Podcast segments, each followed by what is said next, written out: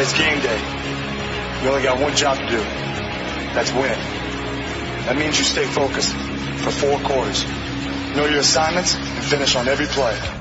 Don't be looking for shortcuts and don't even think about making excuses. Because if you want the W, you're going to have to earn it. UltimateSportsTalk.com now presents Mount St. Joseph Lions College Football. This game is being brought to you by The Wishbone on Delhi, Casa de Sassi in Apple Creek. Call 330-830-9760. The Inner Blessings Christian Bookstore at 4002 Harrison Avenue in Cincinnati. Murphy's Promotions. Call 330-464-1970. The Mount St. Joseph University. And by JTAP Sports Bar at 6441 Glenway Avenue. Mount St. Joseph University football is a presentation of UltimateSportsTalk.com. Now let's go to the stadium for today's game.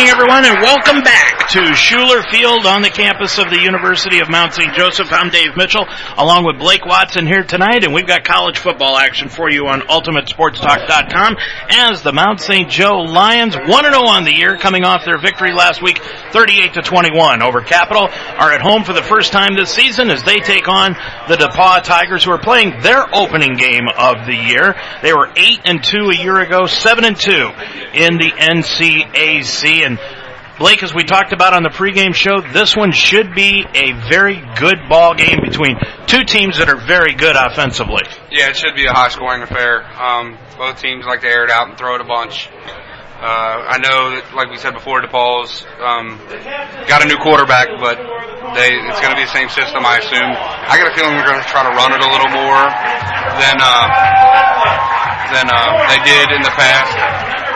So we'll uh, we'll kind of see how it goes. I think our offense is going to be up to the task, though. Well, Corey Hastings and Nuke Presswood last week, boy, they ran the football extremely well for the Lions in that ball game as the Lions are on the field now as they just came through the far end zone. The Lions are dressed in their dark blue uniforms with white numerals, yellow trim, and for DePauw, they are in their road white uniforms with blue numerals and yellow trim.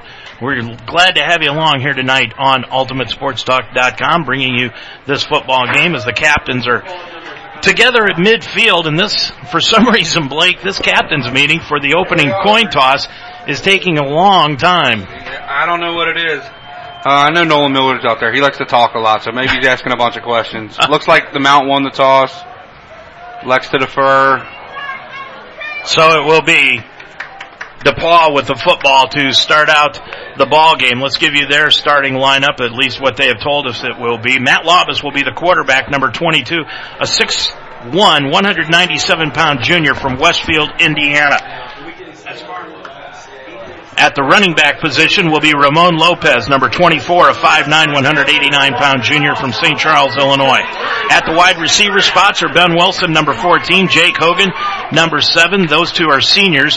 A junior, Andy Hunt, is number 17, and another senior is number 13. That is Nolan Ayers. And across the front line, it will be Andrew Saunders, Thomas Cunningham, Daniel Lockey is the center, Jonathan Brugman is at right guard, and Jeremy Trudell will be the right tackle. That's the starting offensive lineup here tonight for the DePauw Tigers. And that defense for Mount St. Joe last week, Blake, they seemed to have a tough time in the first half, but in the second half they started dominating things, seemed to get their wind. Uh, yeah, they really settled in and uh, started defending the run, which is obviously the most important thing in football. If you can stop the run and make a team one-dimensional, you can beat them. And they're going to try to do that again today. They're going to try to force the ball to beat them throwing the football.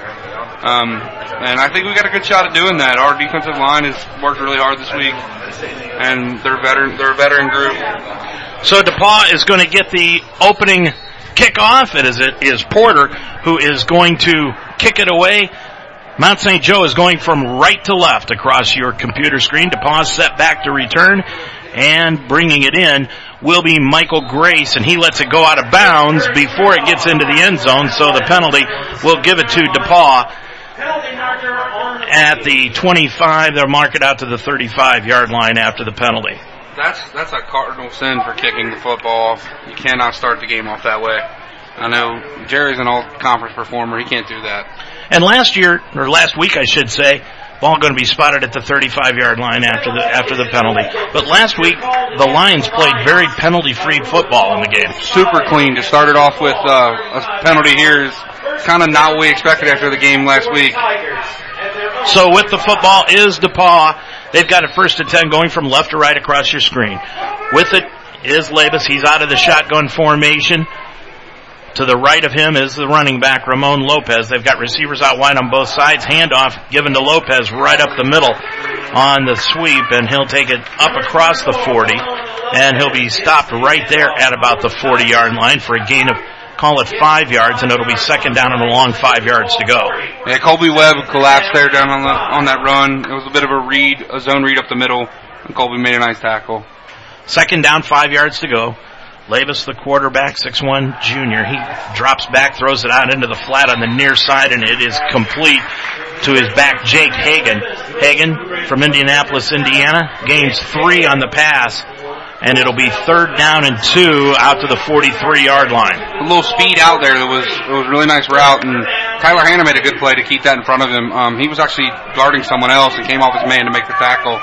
Now they bring in an H back into the backfield. So they've got two men just off to the left is the H back and dropping back Labus hands it off to Lopez. He's going to be stacked up at the line. Now gets away from a tackle, spins forward, gets across the 45 out to the 46 and picked up the first down. The Lions had him behind the line of scrimmage, but he kept his legs moving, picked up three in the first down. Yeah, the Lions should have should have stopped that for sure. Um, they had him stopped in the hole when he rolled off. He just kept turning them legs. It was a good run. So the ball out to the 46 yard line, still in DePauw territory. 1349, we've just begun here from Schueler Field. Labus is going to throw it up the left side. It is complete. He's got it at the 30, 25, makes a move inside to the 10 to the 5, touchdown. That was a good route. Uh, a really well designed play. They ran a, similar to what they ran on the short side earlier. Um, they ran a, a, a quick out underneath a, a go route and the cornerback stayed with the out instead of carrying his man up the up sideline. Looked like Ben Wilson got that. These numbers are hard to see on the back of DePauw's uniforms. They're yellow numerals with dark blue trim on the back of a white uniform, so they're very, very difficult to see. Coming in to attempt the extra point is Jake Tanner. Tanner out of Zionsville, Indiana, and he puts it up, and it is through. So, with 13.38 left to go in period number one, DePauw draws first blood. They lead it seven to nothing. Here's in the same location, the Wishbone Tavern is moving. Join them on September 23rd for their grand opening as they move just yards behind their current location on Delhi Avenue in the Delhi Plaza. But only the location will change. The Wishbone Tavern will still serve the best wings and burgers in town and offer a relaxed and family style atmosphere. With a menu full of fresh ingredients, hand breaded appetizers, and great wings, your mouth will water from the time you walk through the door. The Wishbone Tavern is a part of the community, providing fundraisers and sponsoring local teams like Mount St. Joseph football. The Wishbone Tavern, open every day at 11, and don't forget their grand opening September 23rd. Well, a big touchdown score for DePauw to open up this ball game, and with 13:38 left to go in the first quarter of play, it is seven nothing DePauw on top of it. As we said in the pregame and earlier, they scored 404 points total last year, and on their first possession of the season, they throw that touchdown strike, and it's seven to nothing. Set to kick it off now is Jake Tanner. Tanner will punt, kick it away, and back set to return his Glines. He's going to backpedal into his end zone and take it about midway in the end zone and just take a knee. So Mount St. Joe will start at first and 10 from their own 20. Yeah, our offense is going to try to find a way to answer here. Uh, hopefully Chayton can lead us down the field and, and, uh, and equal this game up. We're going to have to try to, I think we're going to try to control the clock a little more than we did a week ago. Run the football, um, try to keep that high-powered ball offense off the field. So 13:38 left to go, and Chayton Tomlin comes out to lead the Lions as he has got Presswood behind him. Now Tomlin just drops back, throws it to Glines right in the left slot, and he picks up four yards out to the third 29 yard line and a gain of four, second down along five. AJ Glines is a lot like a tight end for Chayton Tomlin. He's just, he's a security blanket. Um, always goes there for the good, easy completion. Seven nothing DePauw with the lead. Tomlin in the backfield with Presswood. Now he'll hand it off to Presswood right up the middle, and he's going to be stacked up and down, maybe lost a yard on the play back near the 28 yard line, and that'll bring up third down and about six yards to go for the Lions. Just nothing developed. Yeah, big number 70. He, he beat his block quickly and got in the backfield and made that a tough run. Presswood still to the right of Tomlin, ball on the near hash mark, trips out to the right hand side, to the far side. Tomlin, handoff goes to Presswood, off left tackle, cuts across the 30 to 35, got the first down, spins out of the tackle across the 40 out to the 42 for first down. There's a reason they call him Nuke. He, uh, he's a really tough kid, man. He does not go down on first contact a lot. Not at all. Gain of 14 on that run. And it is first down for the Lions. Well, that's a big call there to go third and long and run it off tackle. That's that's that's a tough call. Ball at the 42, trips out to the far side. Out to the near side is Tucker. Tomlin with Presswood right behind him, drops back, looks out to his right, now spins out to his right, throws it over the middle, oh. incomplete. Kendall Sproul and AJ Glines are in the same spot on that, and Kendall Sproul kind of laid out to to try to make a play, and if he doesn't, AJ Glines catches it right between his numbers. So the incompletion brings up second and 10 from the 42 yard line. Lions in their own territory. 12-10 remaining. Clock stops on the incompletion here in the first quarter. Tomlin still with Presswood to his left. Ball in the near hash. Receivers out wide on both sides. Moving on the line, but no flag. Now there's a flag down. Tomlin's going to roll out to his right. He's going to be hit, dropped at right at the 40 yard line for a sack. Loss of about two, but there's a flag down here on the near side, and it looked like DePauw jumped. Yeah, DePauw was showing blitz there, and I don't know if Chayton went hard count or what it was, but this the right defensive end absolutely jumped off sides, and I think they got the snap off before he got back. And Tomlin really took a smack on that sack, but he's up and walking around and appears to be okay. He's shaking that right hand a little bit. He got popped. Um, so it will be a penalty against DePauw for offsides. So the moves it out to the 47 yard line, second and five. Tomlin, ball in the near hash mark, trips out wide right.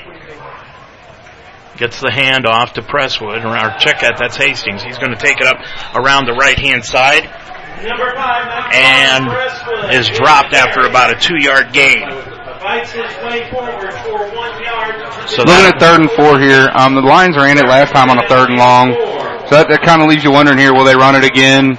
They're kind of in no man's land again. It's it's a, short punt and a long field goal, obviously if they get close. Um, they might even be in four down territory here. Check that. That was Presswood dropping back Tomlin now on this third down. He throws it out into the flat. Tried to get it to Tucker. Looked like it might have been partially touched at the line of scrimmage, but the ball falls incomplete. Fourth and four. And the Lions will elect to punt it away. We don't stat hurries a lot at, at the D3 level, but that he was absolutely hurried to throw that ball. He was threw it way before he was ready, um, and still ended up on his butt. That might be something you're going to have to consider. Yeah. Hopefully Jerry Porter can pin these guys back a little bit, and the defense can so Porter back to punt the football away from the 48 yard line. Good kick. Takes a nice Lions bounce inside the 15, inside the 10, and it'll be down near the 5 yard line. What a great punt. 47 yards on the punt. About 20 of it was, about 20 of it was uh, a roll, so he, he got that good spin.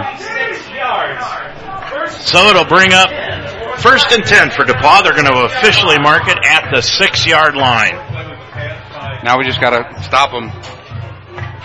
Which is something that they were unable to do on that first drive with that touchdown pass. Labus on the first drive, well, through the, the touchdown pass, and he'll hand the ball off to Lopez, and Lopez keeps those legs moving. He's out across the 10 to about the 11 yard line after a gain of five. He just keeps moving those legs, and he's tough to bring down. Yeah, we're gonna have to figure out a way to stop that run. Um, that's that's that's gonna be the a big dictator in what happens in this game. Second down, five yards to go from the 11 yard line of DePauw. Tigers with the football. Lopez to the left. Fake handoff. Labus is going to keep it himself right up the middle across the 20 to the 30 to the 35 to the 40 and tripped up from behind and dropped down right at the 43 yard line after a gain of 32 on the carry. Uh, defensive coordinator Rick Thompson is really upset on the sideline right now. Somebody has missed their assignment bad on that play. Left a wide open hole up the middle for the quarterback. Another first down on the play. Gives DePauw out of danger, out to their own 43 yard line and moving with the first down. Labus, fake handoff, throws it up the right side. It is incomplete. Tried to get it out to his intended receiver, Andy Hunt, but it went right through his hands on the near side and incomplete. Got a late flag on the far side over there. I wonder what that is. Well, as we look across the far side, it was away from, it was on the other side of where the play was. And it was late. So maybe it was something about the sideline infraction or maybe somebody got into a little tussle along that side. Uh, I see a couple of DePauw players pointing at Mount guys, so I'm not sure what it was. I haven't seen any signal yet from the official. And they still can are continuing to talk. Looks like DePauw's backing up. Maybe it's a hold. Well, let, us see what the official has to say. Nothing. his it sounds like his mic's down. Um, yeah. Ineligible man downfield is what he called. So the ineligible man downfield knocks them back 10 yards and it moves it back inside the 40 to the 39 yard line and it'll bring up first down and 15 yards to go with 10-12 remaining in the first quarter here from Schueler Field. Well, honestly, that's the best defensive play we've had so far. You're right. Labus with Lopez to his left. Labus drops back, now rolls out to his right, tucks it under across the 45 to the 50, into Lion territory and down to the 47 yard line with 10 minutes exactly left to go. So he got all of the penalty and about another 8 yards on the play for a 13 yard gain to bring up second and 2 from the Lion 28, or 48, excuse me, and they're gonna move quickly. Labus out of the shotgun. Fake handoff, throws it out into the flat. It is complete on the play to Andy Hunt, and Andy Hunt takes it across the 45 to the 42 yard line, gain of five, and another first down for the Tigers. There's just way too much space out there to operate for DePauw right now. They are hitting guys in space, moving. Um, the quarterback on that last play where he scrambled was flushed out of the pocket, so we got good pressure, but there was no contain on the backside. Receivers out wide to the near side trips, movement on the line, but the Lions get back.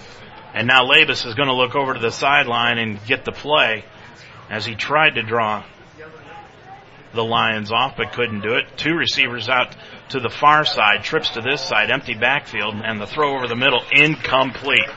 Tried to dump it off underneath to Nolan Ayers, but he threw it too low. Well, if, he, if he catches that, he might run for a while because there was nobody really on him. Um, it wasn't a very good pass. Labus was hurried a bit by, it looked like Dustin Applegate on that play. Um, right now, the Lions are having a heck of a time of trying to keep up with the receivers for the Tigers. Absolutely. Their defense is clearly back on their heels. So with the ball at the 40 yard line, second and 10, Labus drops straight back, hit as he throws, incomplete. That time the Lions got good pressure up the middle from Applegate, and the crowd appreciates that. And Nolan Miller was the guy to end up with the contact, but it was all because of the pressure from Applegate right in his face.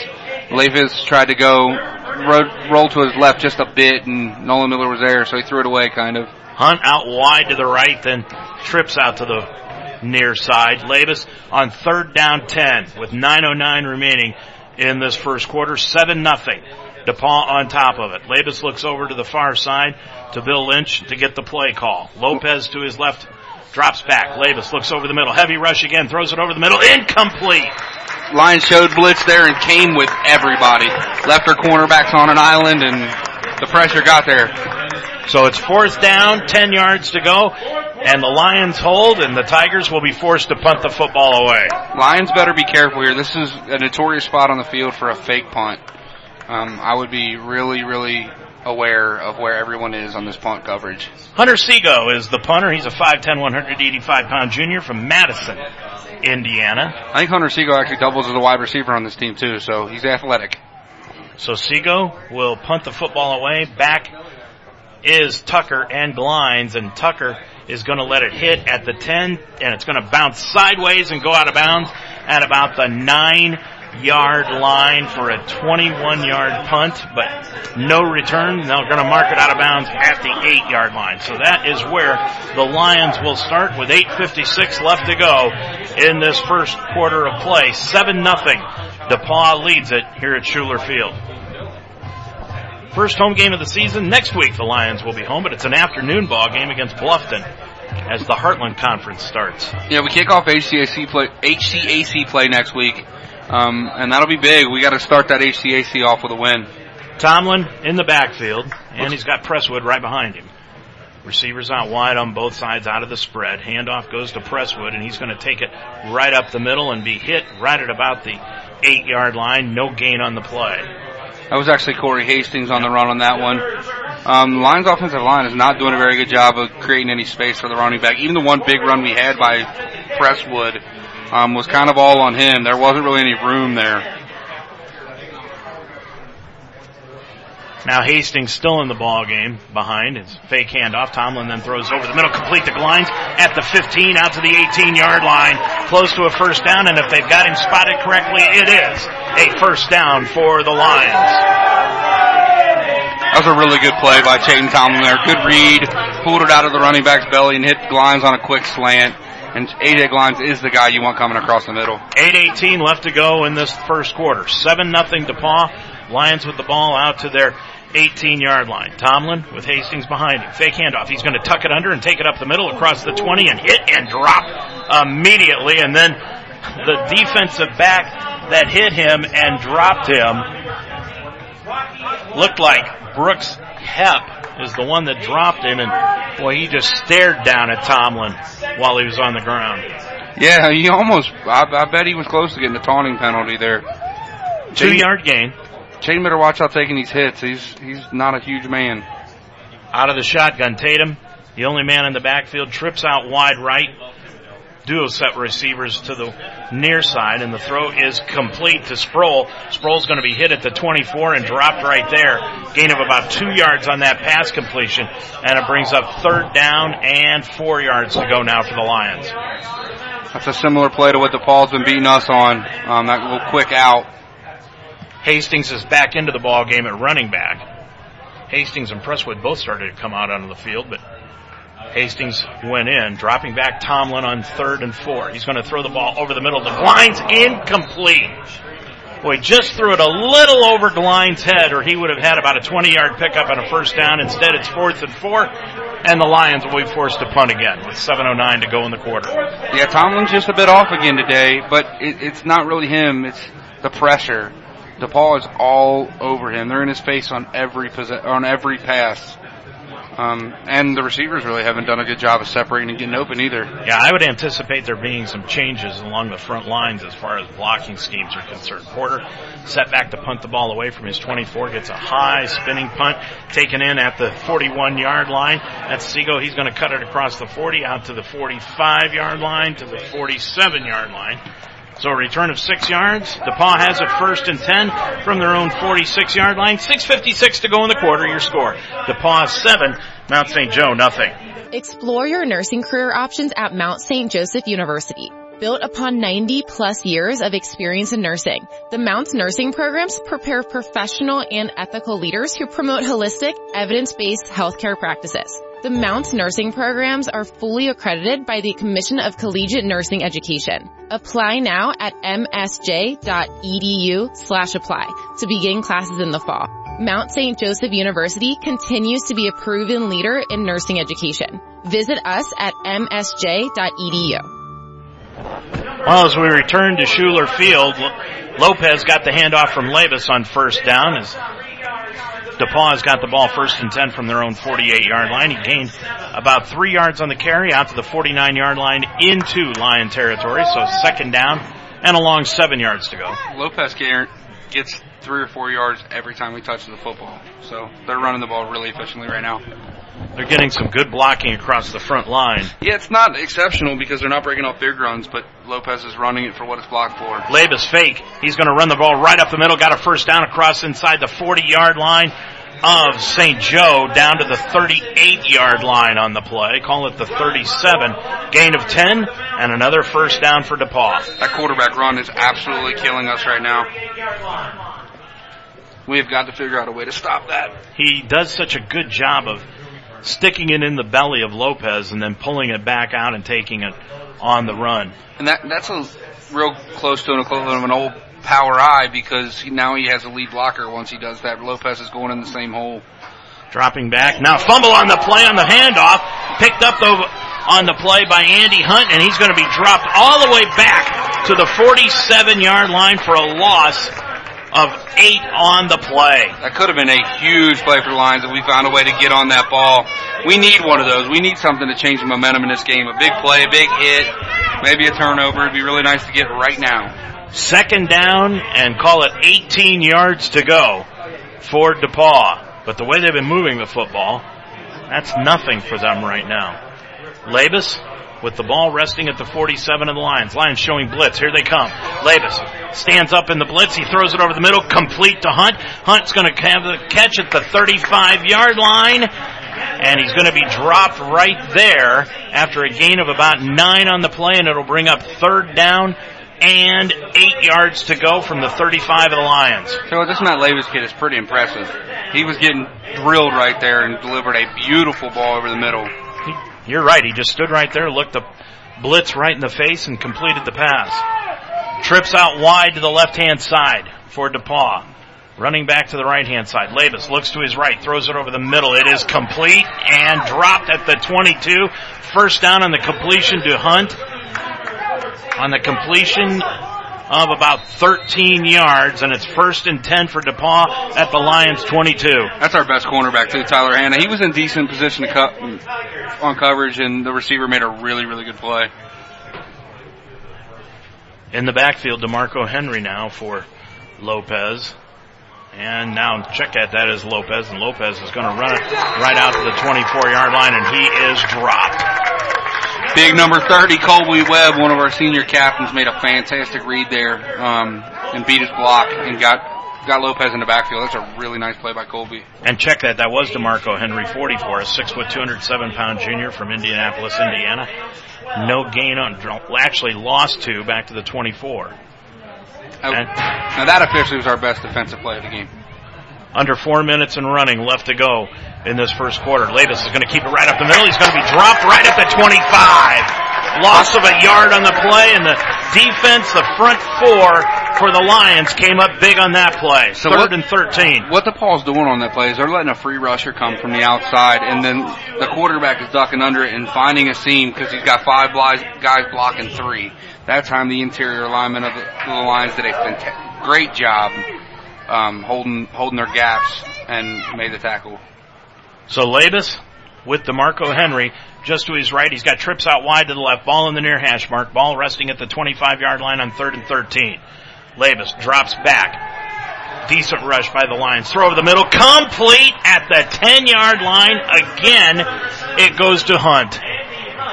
Andy Hunt with the catch at the 10 and a first and goal for DePauw. That's another really good pass by Labus. This kid is really impressing me so far. He really is. And the thing is, is that the receivers are getting good separation at the line of scrimmage. Well, they're getting good separation at the line of scrimmage. That was a well covered pass there and he made a beautiful throw where only his, only his guy could get it just out of the reach of Colby Webb, our linebacker. Now you've got two running backs in the backfield, Henry and Lopez, and Lopez gets the handoff up the left side off left guard, and he'll take it across the 10, inside the 10, down near the 5 yard line. 2.36 left to go in this first quarter, 7 nothing Paw, but it's second and goal just inside the 6 yard line of the Lions. Again, Lopez gets four or five, or three or four every time he touches the football so far. Lopez in the backfield alone.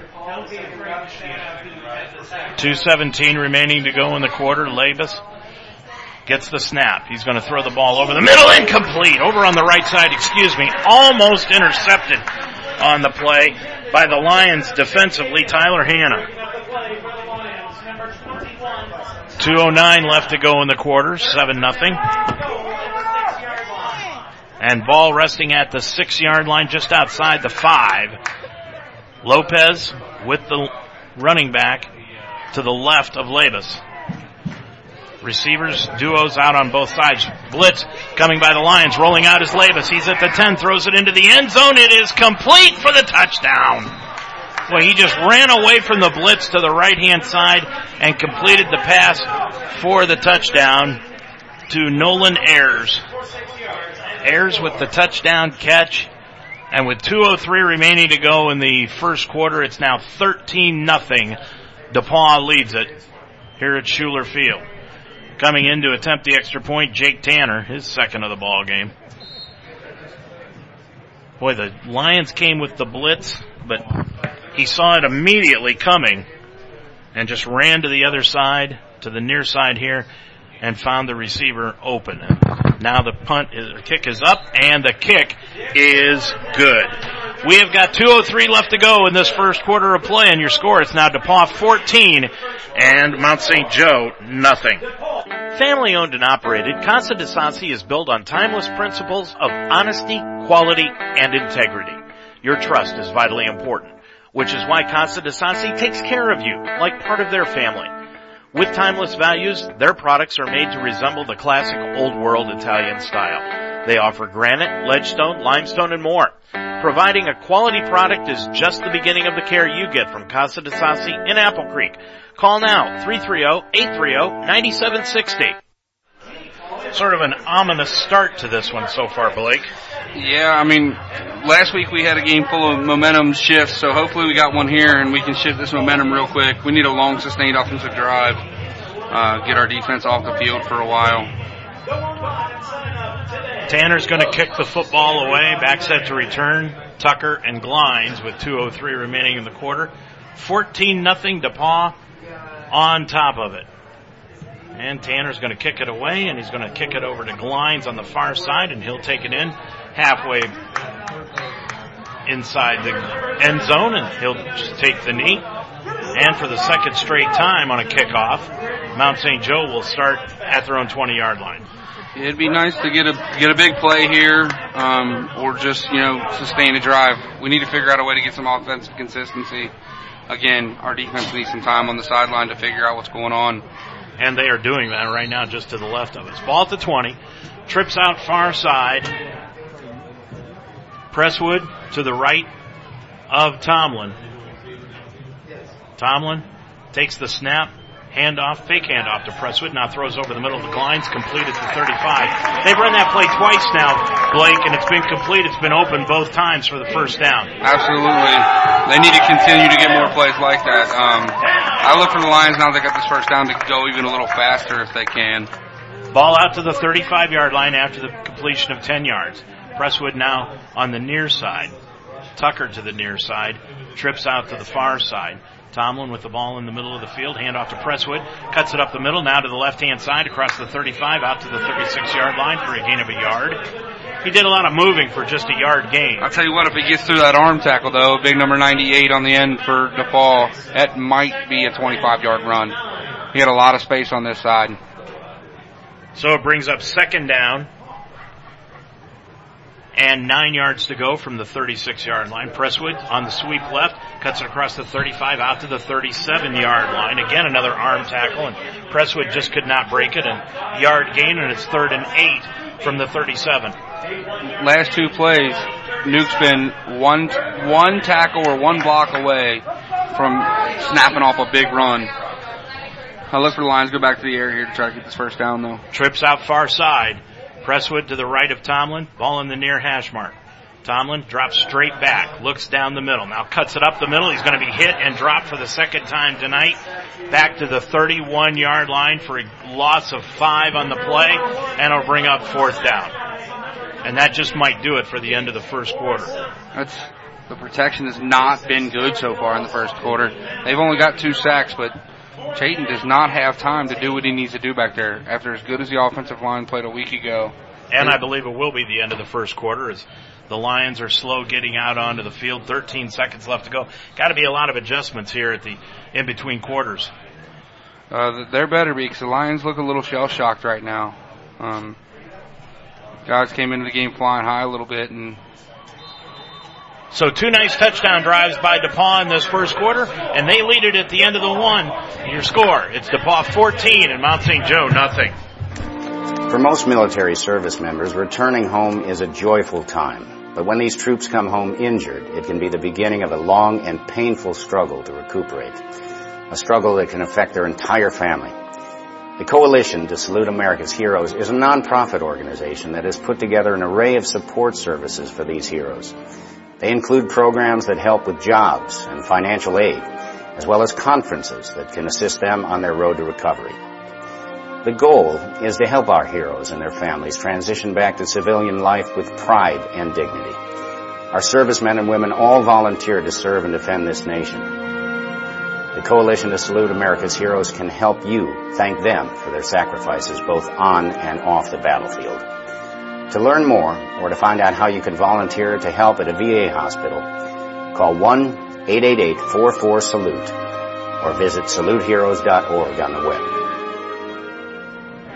Dave Mitchell, Blake Watson back here at Schueler Field where now Mount St. Joe will punt the football away and Porter will punt it away from his 31 yard line. And he gets a nice kick over the head of Hunt. He'll take it in at his 15, cuts it to the right across the 20 to the 25 and it'll be run out of bounds at the 27 yard line. Boy, he, Porter just an outstanding punt, but the ball just bounced right back into Hunt's hands and he took it around for a 15 yard return out to the 27 yard line. Porter may have outkicked his coverage there. Uh, the guys couldn't get down the field fast enough for that bomb.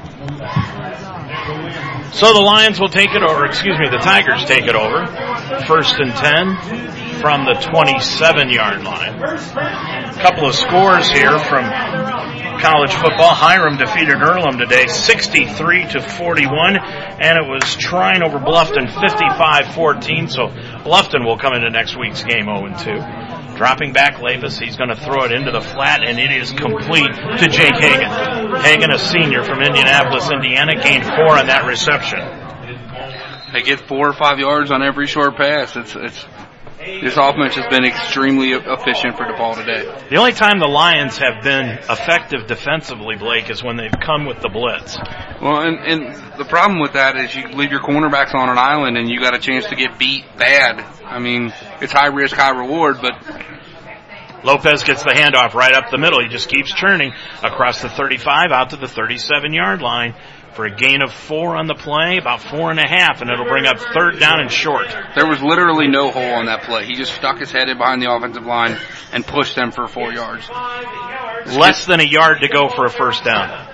The running back's tough. Lopez, 5'9", 189 pound junior from St. Charles. Illinois. Hand off to Lopez. He's got the first down across the 40 to the 45 and out to the 49 yard line. Another big carry on the play of 11. Uh, again, the Lions are not playing sound, disciplined defense. Guys are getting outside of their gap, and that was that was just one cutback, and he snaps off a 10 yard run because one guy didn't play his assignment. Ball just shy of the midfield stripe. Matter of fact, the tip of the football may be right at midfield. First and 10 for the Tigers. They'll move a man in motion. Labus Fake handoff to that man. Now throws it up the right hand side. Complete on the play to Hagan. Hagan at the 25 to the 20 inside the 15 and down to the 12 yard line. 38 yard reception. DePauw has our defense in knots. These guys don't know what's coming at them on the next play. It, this is this is rough. So the ball at the 13 yard line, they'll spot it. So a 27 yard completion. Make it a 37 yard completion. Lopez with the ball to the right of Labus. Ball in the far hash mark. They're moving right into the sun. Dropping back Labus. Looks to his left. He's going to throw the pass and it is complete on the play right away at the 10 yard line and dropped immediately. Looked like Chase Sadler got the reception just inside the 10, but shy of the nine. We'll call it the nine yard line nonetheless. Second down and seven. Second down, seven yards to go with 12.35 remaining before halftime. Labus drops back, throws it into the flat. It is complete on the play down inside the five to the three. And that was complete to Lopez who just came out of the backfield on a wheel route and was brought down right at, they're going to spot him Let's see where they did mark him down at. Right at inside the four yard line. So third down and a yard to go. They could still pick up the first down without getting a touchdown. Third down and a yard to go. So they're probably in two down territory here. DeMarco Henry into the ball game now to the left. And now he gets the handoff right up the middle and he's going to get the first down down to the two yard line. And it'll bring up first and goal for the Tigers as they get the first down down to the Lions two yard line. The Lions just have had no answers whatsoever for the offense here today. Yeah, no defensively, offensively. This is just a, a bad football game so far for the Lions. And, if you look down on that sideline, they look they look shocked. So it's first and goal from the two. Labus with Henry to his right, Lopez to his left in the backfield out of the shotgun. Handoff goes to Hen- Lopez, I believe, and Lopez is going to take it into the end zone for the score. It's just too easy right now. It is way too easy for DePauw to move the football. Um, there's, there's little to no resistance from the Lions defense. Now, and the offense isn't helping them out. They've been on the field way too much to start this game. So 11:25 to go in the half, and it's 20 to nothing now. DePauw on top of it, and they have just continually moved the ball down the field. They've only been stopped once in this ball game, and that was just because of good defensive play by the Lions, and that extra point is up and through. 11:25 to go in the first half.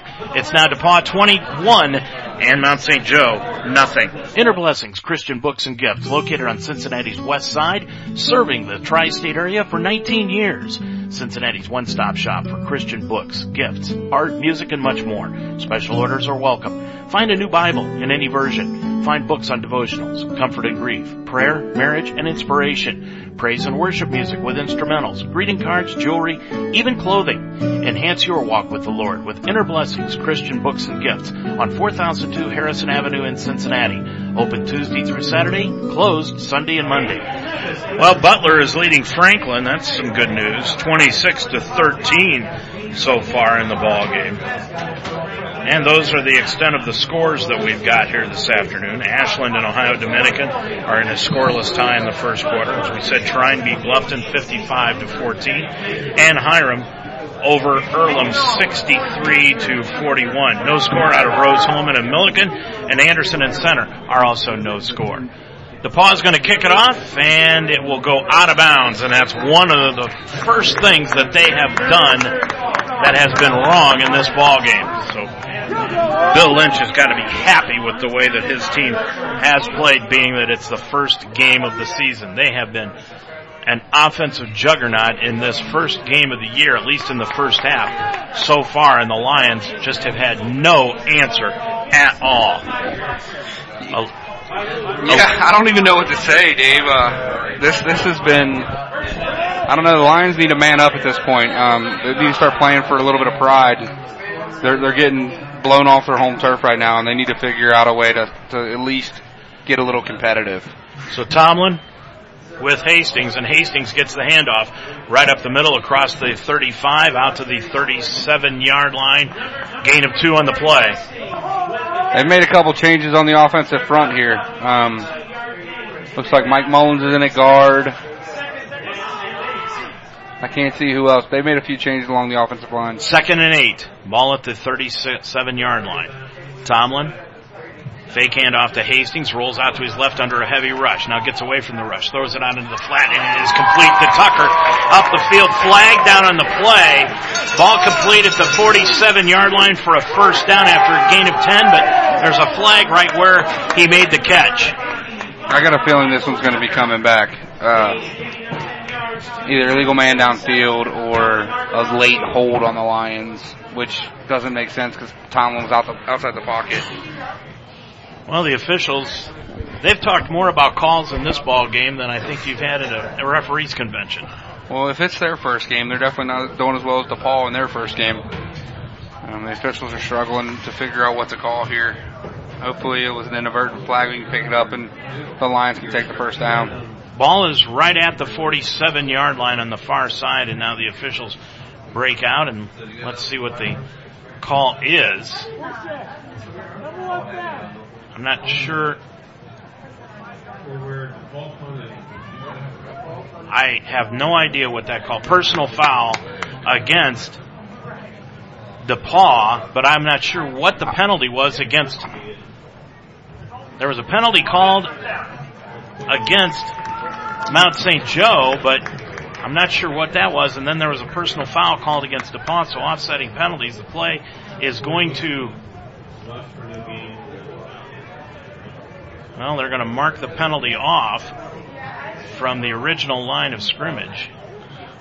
And that's going to take it out to the 42 yard, the 47 yard line, which is right where the. It must have been offsetting personal fouls. That could be.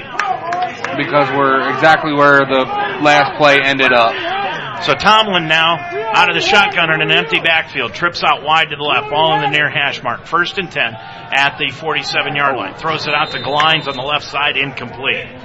Number 11, the, Harry Bell. The, yeah, the outside linebacker over on this side broke on that route. It's a good thing Chayton threw it high. Um, kind of a good thing that one was inaccurate. Or he picks that off and it's a pick six. Hastings back in the ball game. Roberts out wide to the right, trips wide left. Ball in the near hash mark.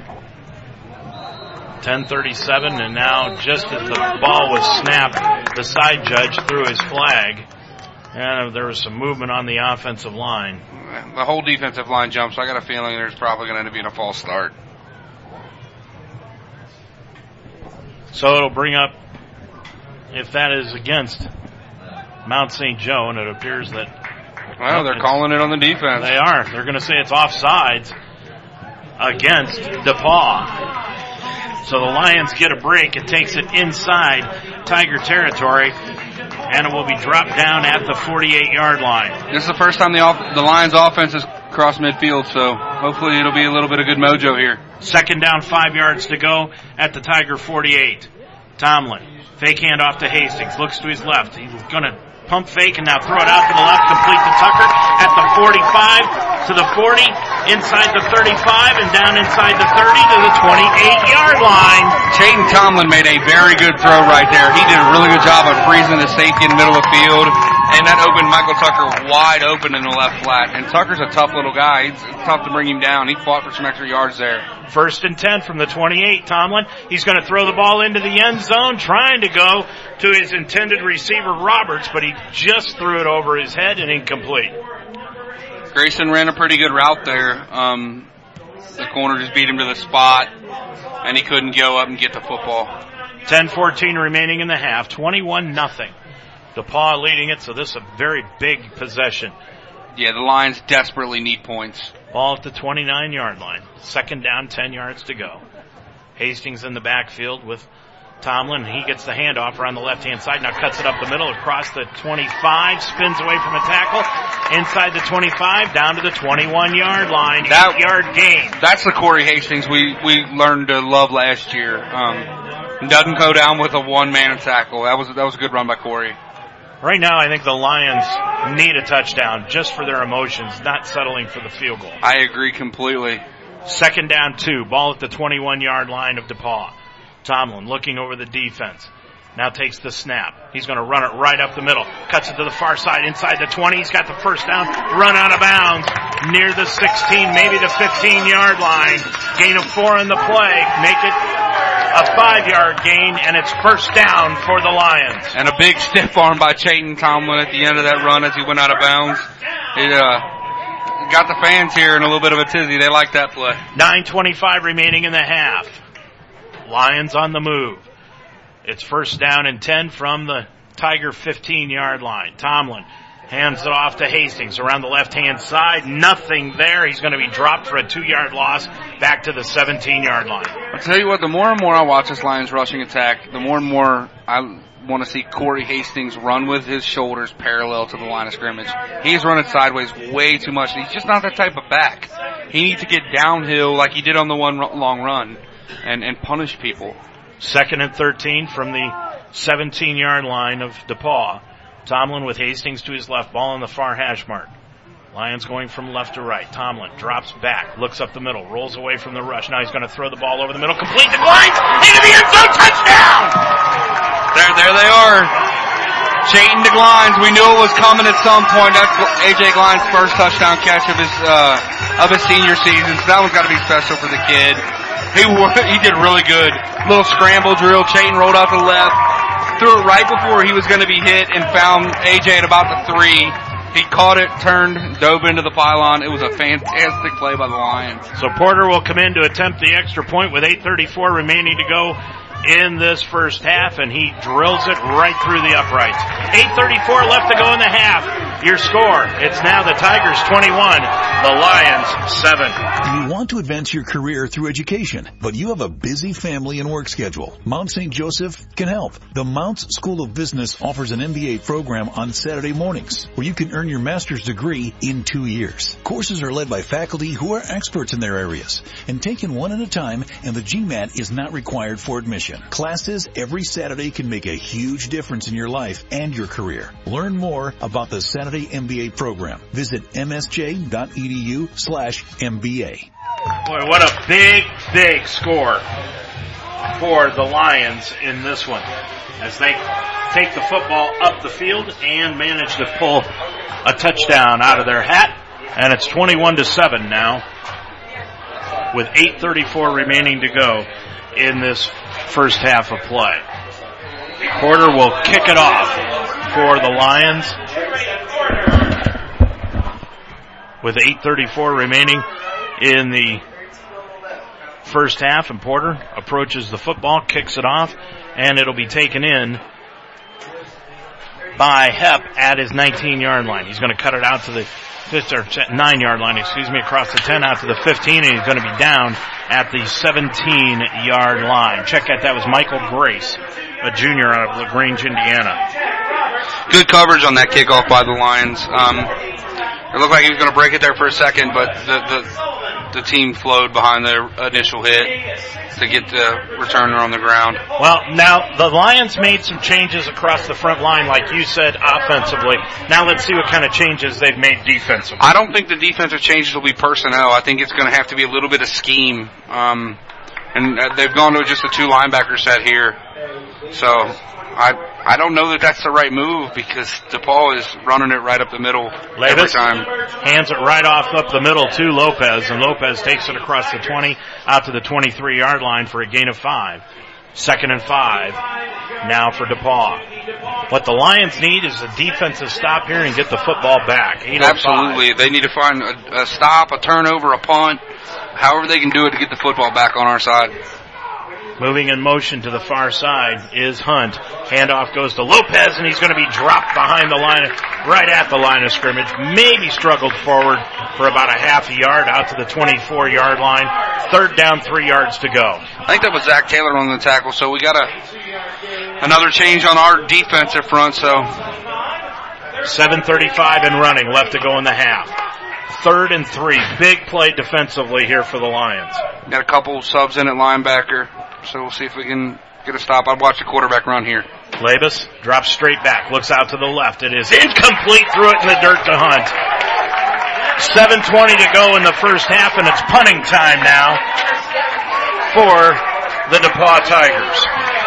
That was number 31, Sean Sullivan on the coverage, outside linebacker, so made a really good play there um, for a linebacker to get coverage. This crowd's coming to life a little bit here for the Lions, so hopefully we can keep them happy.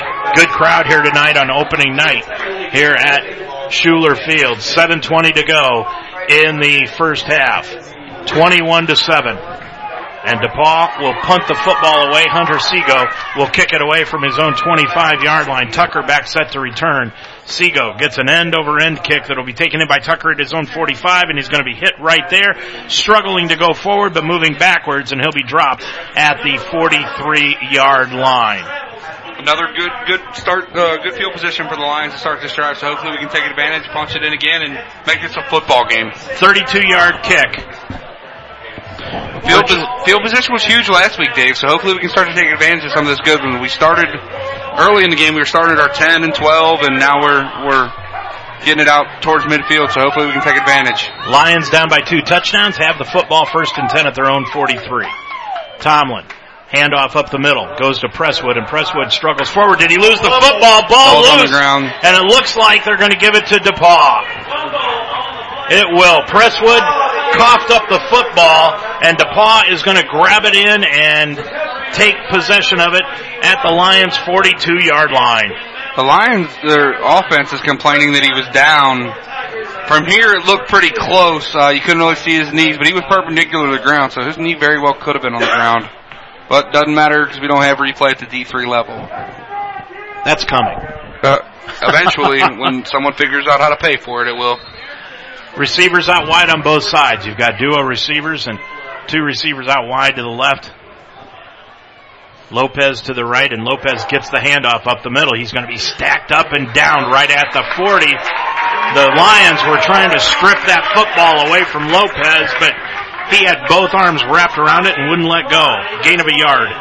The Lions are uh, starting to play with a little bit of a mean streak on the defense, so I think they're I think they're starting to lock in here a little bit. Second down and nine yards to go. Ball just shy of the Lions' 40 yard line. Labus out of the shotgun. Again, spread formation. Drops straight back. He's looking out to the right. He's going to throw it up the right side and it's over his intended receiver and a flag is going to be called. They're going to call it, I believe, a pass interference penalty. That is absolutely, it's on Tyler Hanna. That is going to be a terrible, terrible call. That ball wasn't even catchable. The ball was thrown four yards out of bounds. The officials are going to talk about it. I don't know if they're going to. The two officials threw it, the back judge and then the side judge coming up from behind threw the flag, and let's see what they decide. And it is going to be pass interference. That is against an the Lions. absolutely terrible call. That is not even close. Well, it just looked like they were running They were shoulder running to shoulder. shoulder to shoulder, both guys with their heads back to the football. He didn't make contact. He kind of shielded him towards the sideline, which is what you're taught to do. Um, no contact, ball's uncatchable. Eh, For 14 different reasons, that's a bad call. So the ball at the 26 yard line now, first and 10 after the penalty. 6.22 remaining to go in the half. Again, the spread formation. Now they go with a tight end on the left hand side. Two, two running backs. Henry and Lopez, and dropping back is Labus, and he's going to throw it out into the flat, and it is complete to Hunt. Run out of bounds right at the 20 yard line. And they'll mark him just shy of the 20, about the 21 yard line. That, that's that that call is going to come back to haunt this Lions team. They should have been get a chance to get off the field here. Um, good good quick out there. Again, this Labus is a talented quarterback. Gain of four, second and six. Ball at the 22 yard line. Henry is the up back in the backfield now, right to the side of Labus, and Lopez the deep back. Fake handoff to Labus, and the throw into the flat, and it is complete to Henry at the 20. Sidesteps a tackler inside the 15 and down to the 13 yard line. Nine yard completion and another first down for the Tigers, and they're going to go hurry up. Clock running under six minutes, 5:42 remaining to go in the first half. Hagan goes out wide to the right hand side. Again, You've got the staggered T formation. Handoff goes to Lopez up the middle. Lopez takes it to the 12 to the 11. He literally gained two yards, Blake, before anybody ever touched him. It's and and he only gained two yards. And that's the Lions are just on their heels. The running back isn't special. He's getting what the run is blocked for. Um, as soon as they get to him, he is going down. He's not making anybody miss. He's not running anybody over. Ball they just got to do a little better job up front. Ball at the 12 yard line. Second and eight. Henry moving in motion. Now the throw out into the flat complete to Lopez. There's a flag down. Ball loose in the field into the end zone.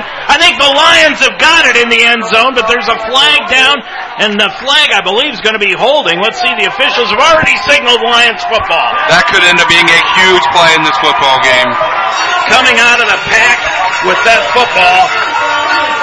It was number 31. I think that's. I don't have my roster for me. I apologize. I have it. it yep.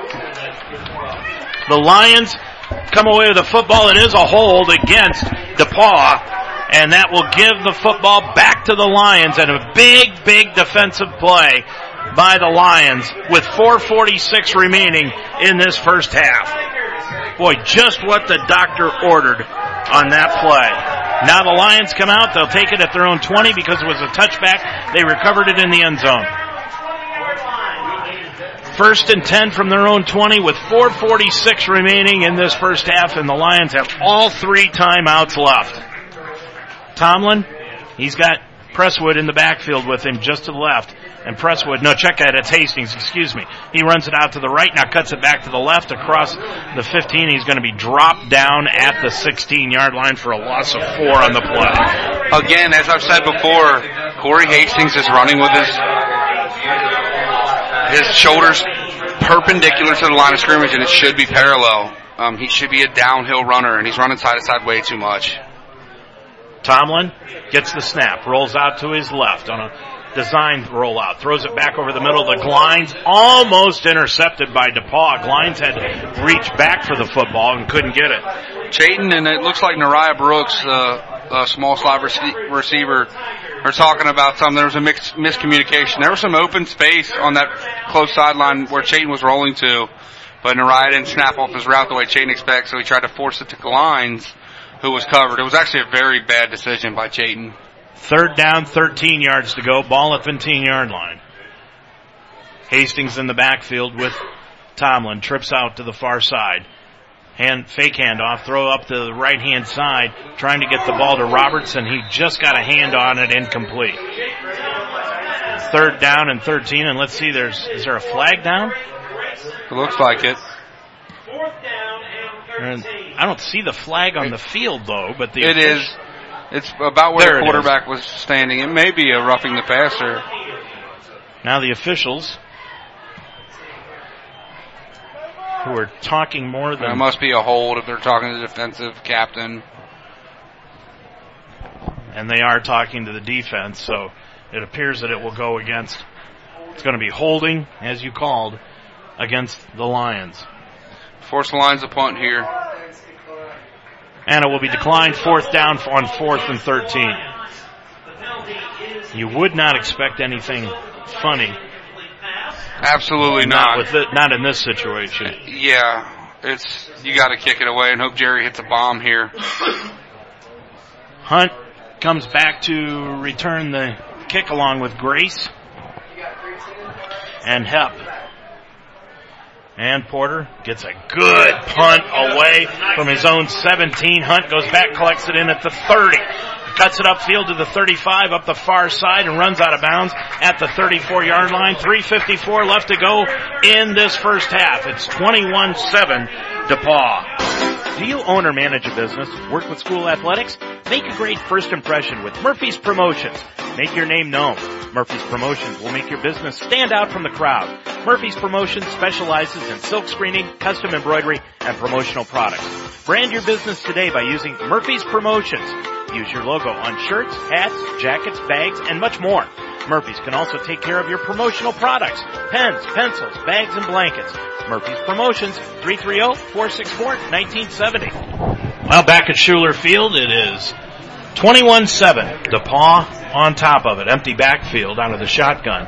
DePauw with receivers out of the spread on both sides with 354 remaining before halftime.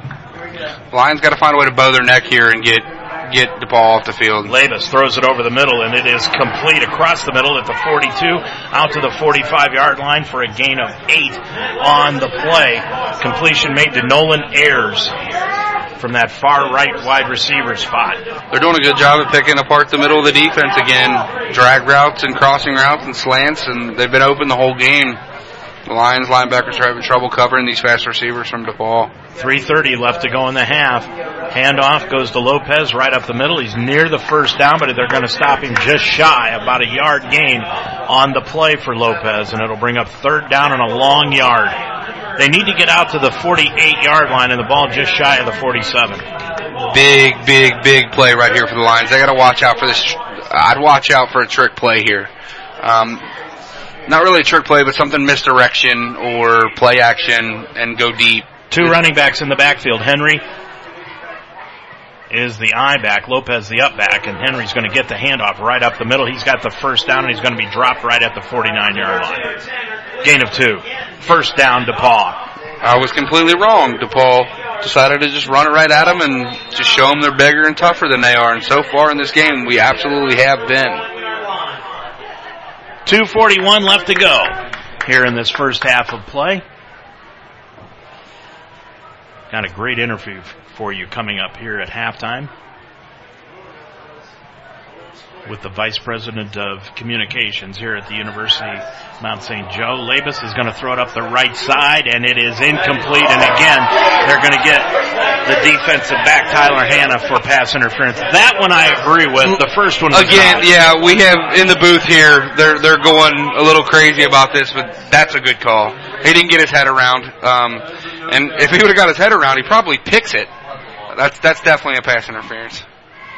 So that will give DePauw another first down with 220 remaining in this half. So the pass interference gives it back a first down to the Tigers and it'll take them down to the 36 yard line. First and 10 for DePauw. The Lions have been just skirting on the edge the entire ball game. They're not out of this thing, but they keep teetering back and forth between being out of it and staying in it. If they can keep the ball off the scoreboard and then the half, they're definitely still in it. Labus keeps uh, it right up the middle, cuts it to the left play. side to the 30, to the Same 25, play. to the 20, inside the 20, and down to the 17, 18 yard line.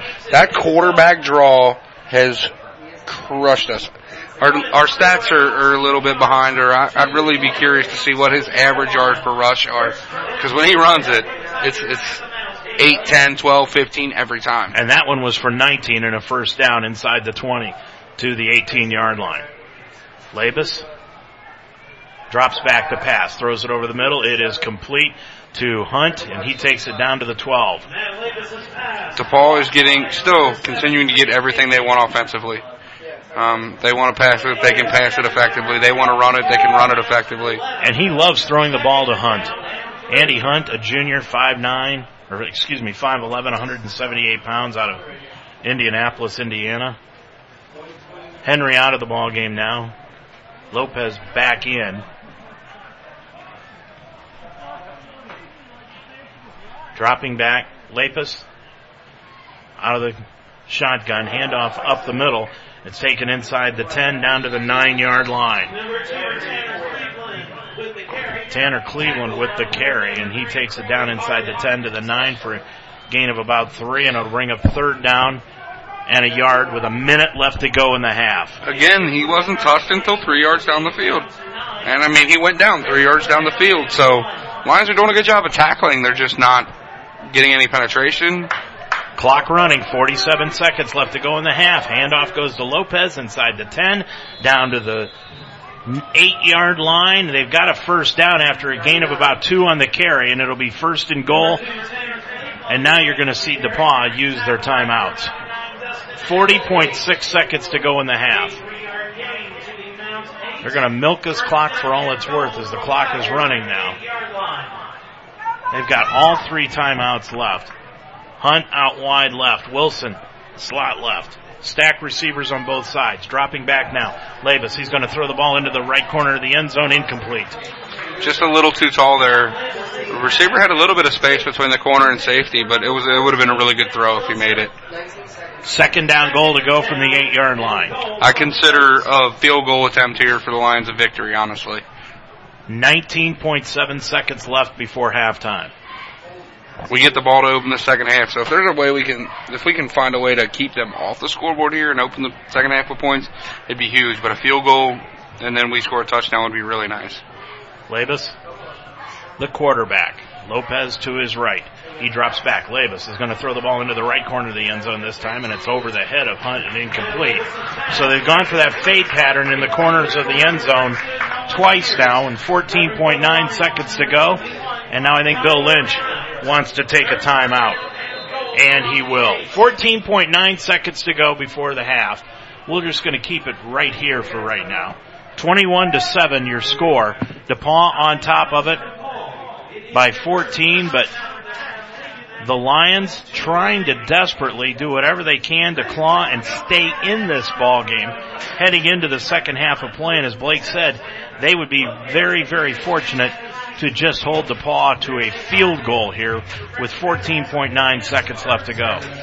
Zach Silka will be our guest at halftime. He's the Vice President of Communications here at Mount St. Joseph University. And we will be talking to him at the half. And then we'll be going over some scores and some stats for the first half of play here from Schueler Field at Mount St. Joe University. We'll be back at home next week, right back here. And the Lions will be entertaining the Bluffton Beavers, who lost today. They've lost their first two.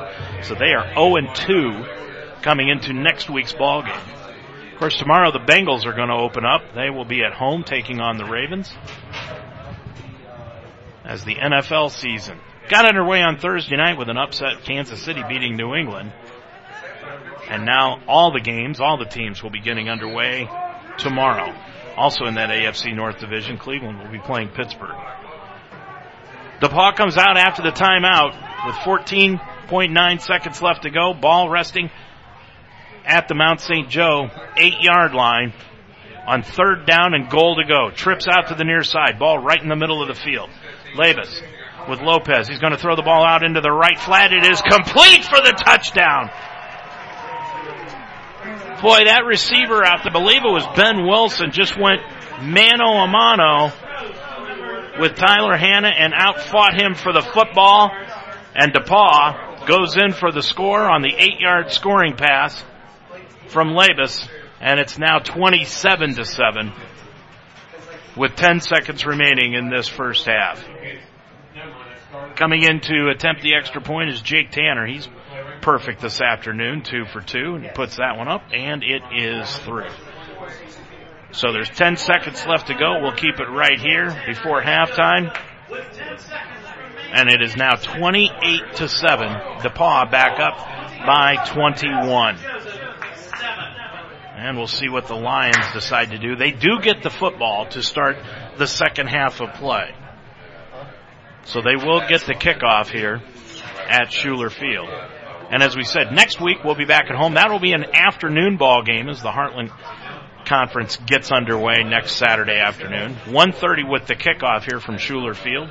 And we will be on the air with the pregame show at about 1 o'clock for you next Saturday afternoon. Oh, Bluffton's coming into that game 0-2 as they lost this afternoon. So 28 to 7 your score. And DePauw will kick the football away. Just an enjoyable evening for football. Great night to come out and watch a game. A lot of tailgaters here earlier today as I drove in. They were enjoying themselves this afternoon, and it was a good day to enjoy themselves weather-wise. So, kicking it away will be Tanner. Tanner kicks it off. Low line drive kick that Glines is going to take in at his 11. Cuts it up the near side to the 20, to the 25, to the 30, and dives forward to the 35 yard line after a gain of a return of 24 yards on the return.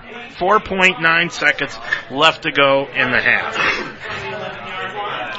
That was a tough little uh, little series there for the Lions. Had a chance to stop him for the field goal. I thought it could have been offensive pass interference on the touchdown catch. Um, he pushed off just a touch, but. And the Lions are just going to go into the victory formation and take a knee, and that will do it here at the end of the first half. So the Lions, Blake, they've got to do something to regroup here at halftime and get back into this one. And, and it's a full team effort here. The the offense hasn't held up their end of the bargain. The defense hasn't held up their end of the bargain. Um, everything defensively has been way too easy for DePauw.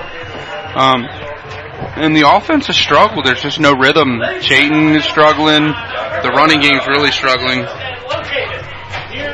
So that's the score at halftime. It is 28 to 7. DePauw on top of Mount St. Joe. Our guest here at halftime will be Zach Silka, the Vice President of Communications here at Mount St. Joe University. We'll be back with that right after this timeout. Every day of the week is a party at JTAP Sports Bar and Grill at 6441 Glenway Avenue. Start with Saturdays where JTAPS is your official stop for Mount St. Joe's football before and after the game.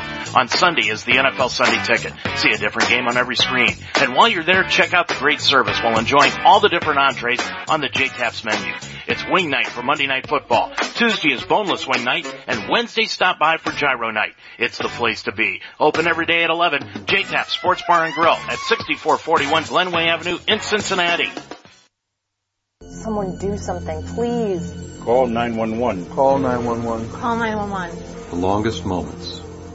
Those moments that occur after you call 911 and then finally hear the sirens in the distance. You can fill in those longest moments. You can do something. I was dead. I was dead. I was dead. I was dead. I was dead till someone did something. Most sudden cardiac events are witnessed by friends, family, coworkers, and bystanders. They can help a person continue to live. Is your community or workplace heart safe?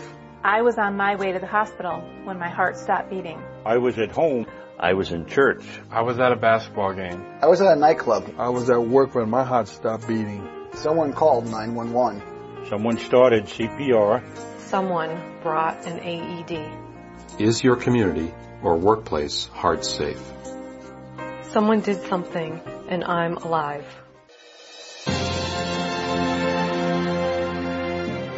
Hi, I'm Mike Thornton. And I'm Tom Norris.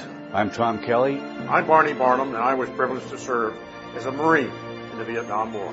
I'm Tom Hudner, and I was privileged to serve as a Navy fighter pilot in Korea. Thank you for your service to our country. We are so very proud of you. As a fellow combat warrior, I thank you for your service. Both Mike and I know firsthand the challenges of combat, and we're privileged to serve with the Navy SEALs in Vietnam. Like you, I have experienced the challenges of war. Back in the day, they didn't have the services, the resources, and tools that are available today to help the troops and their families to stay mentally strong and to deal with the challenge of adjusting after deployment. The tools and resources are there now. Please make use of them.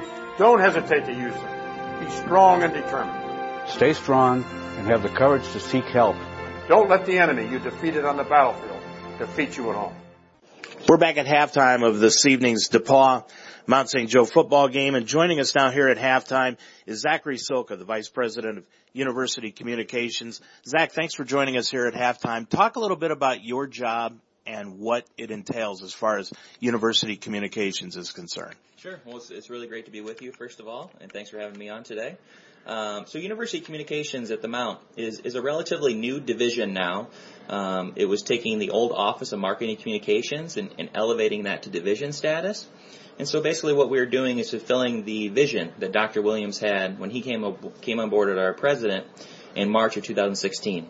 And so when he came on board, he saw the need to increase the Mount's brand awareness and also our engagement with the brand locally, regionally, and even nationally and beyond.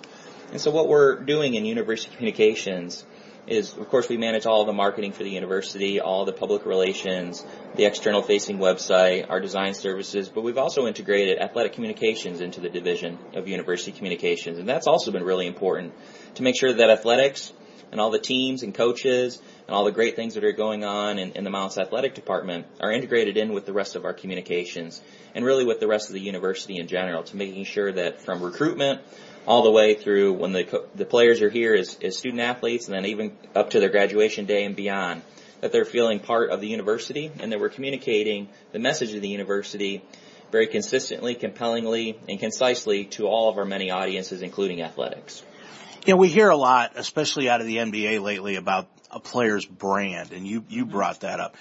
Uh, what what does that exactly entail? What does that mean, Zach? Yeah, so so the Mounts brand, first of all, something that I think is something that's lived on our campus every single day by our students, our faculty, our staff, and even beyond with our alumni and our student student parents and our alumni parents.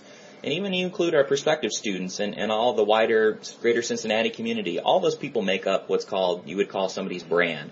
But it's really the touch, the feel, that, that sort of, you know, um, intangible, I guess, if you will, about an institution that you just pick up on when you visit or you read their materials or you see their logo or any of those sorts of things. So when we talk about the brand of the mount, it's how do we communicate ultimately and articulate what we all experience on a daily basis. And what does that really mean? And how do we go about best increasing that engagement with the brand, making sure that more people in greater Cincinnati and again beyond know about the mount and can appreciate the mount like we all do. So that's what we mean when we talk about the brand. And it's very, very important that that brand is consistent and that is compelling because we want people to obviously want to join with the brand and either give back as donors or to join us as new students or to take night classes or graduate programs or whatever your experience would be with the Mount. That we're making sure in communicating that value, we're making sure to communicate that this is a great experience, we're a unique, great institution in greater Cincinnati, and of course we want more people to join us and know about us.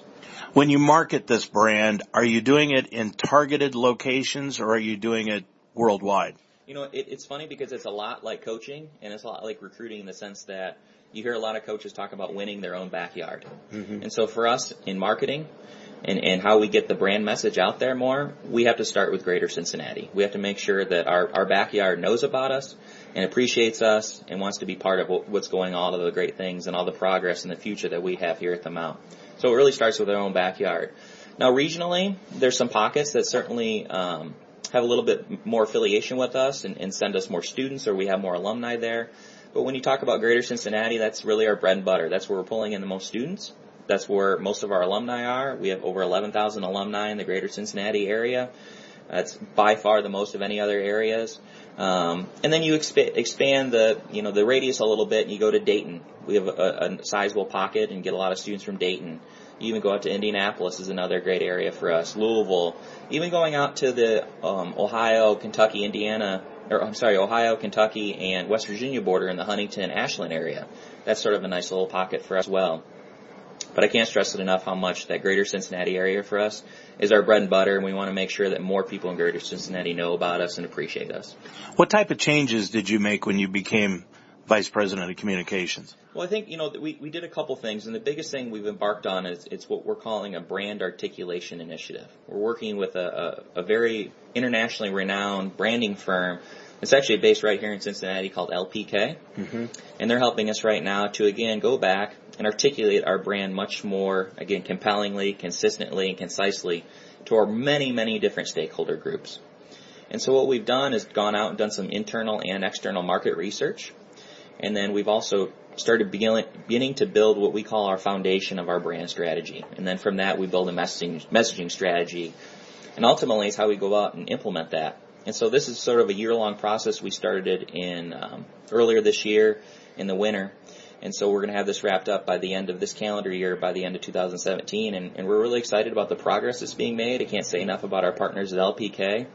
But it's been a fun exercise for our entire university to be engaged in because it's not just our division of university communications that's leading this progress. It's our partners in institutional advancements, our partners at admission. It's of course our alumni partners, and our community partners that are all engaged in this process to again making sure that we're going to be telling the right story. First of all, that it resonates with the people who live and breathe this brand every single day. But it's also going to resonate with our prospective students. And it's going to resonate with our alumni. It's going to resonate with, again, all those stakeholder groups we communicate with on a daily basis. Zach Soka is our guest here at halftime, Vice President of University Communications here at Mount St. Joe. Zach, talk a little bit about the difference between marketing the student athlete and marketing just the student. Yeah, well, you know, it's, it's, I think in the past, if you would have asked me that question, you probably would have gotten a different answer now that we brought Blake Watson, our sports information manager, on board to the team, Blake's been a tremendous asset for us in terms of making sure that we're consistent in our messaging across our many channels, including athletics. And so I think there's been a, a definite shift in terms of how we talk about and, and report on our student athletes on msjsports.com and on our different Twitter and Facebook handles. Because again, for a student athlete at the Mount, we want them to be feel included and part of the community just like another student would at the Mount. So again, it's it's a consistent, cohesive experience for all of our students, whatever sport they're involved in, whatever activity they're involved in. And so of course, sometimes the recruitment can be di- a little bit different. A lot of times our student athletes first experience with the Mount is one of their coaches that they'll be playing for someday. But again, as they go through that recruitment process and ultimately come here as students to make sure that they're integrated into the rest of the university. And so it's not a totally separate experience in athletics, but it's a mount experience for all of our students, whether they're a student athlete, a student, president of our student government, whatever their experience is, um, they're all feel included and welcome and appreciated in our Mount community.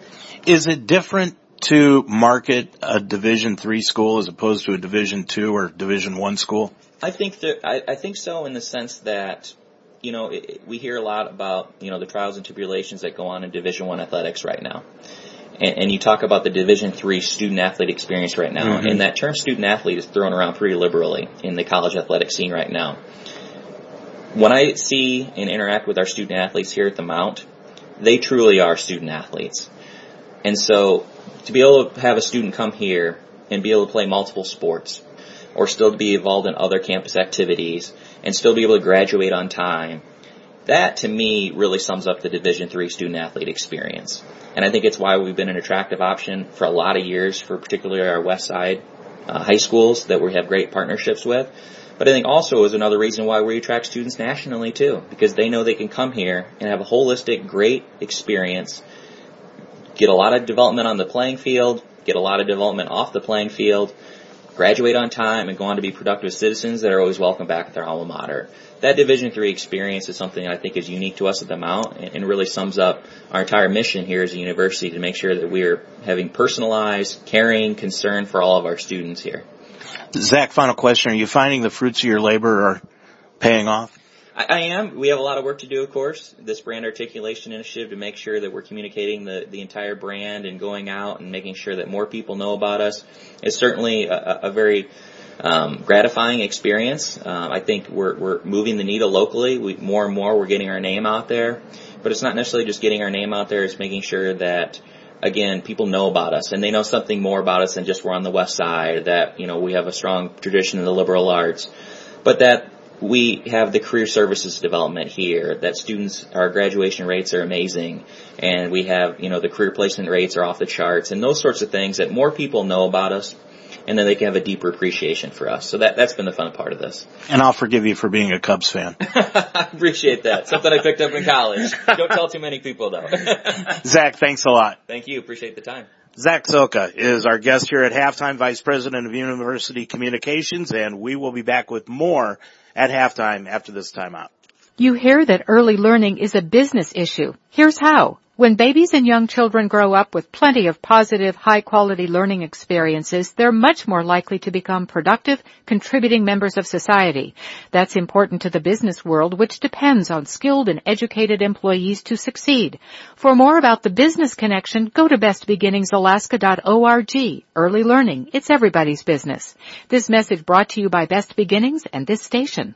College football's only two-time Heisman Trophy winner, Ohio State's Archie Griffin, on educational athletics. High school sports are about so much more than wins and losses. Interscholastic athletics are an extension of the classroom and teach life lessons that truly completes a young person's education. Interscholastic athletics help give young men and women the tools they need to be successful in the biggest game of all, the game of life. A message from the Ohio High School Athletic Association.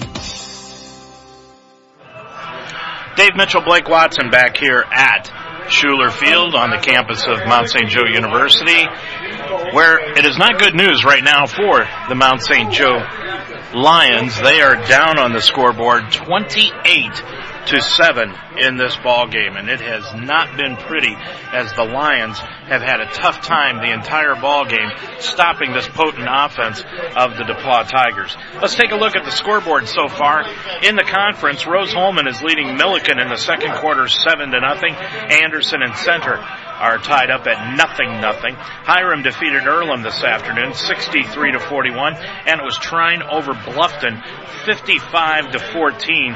As you know, Bluffton will be here next Saturday afternoon at 1.30 and we'll have that game for you here on UltimateSportsTalk.com. Butler is also defeating Franklin in the third quarter by a score of 33 to 16. Let's take a look at the scores nationally.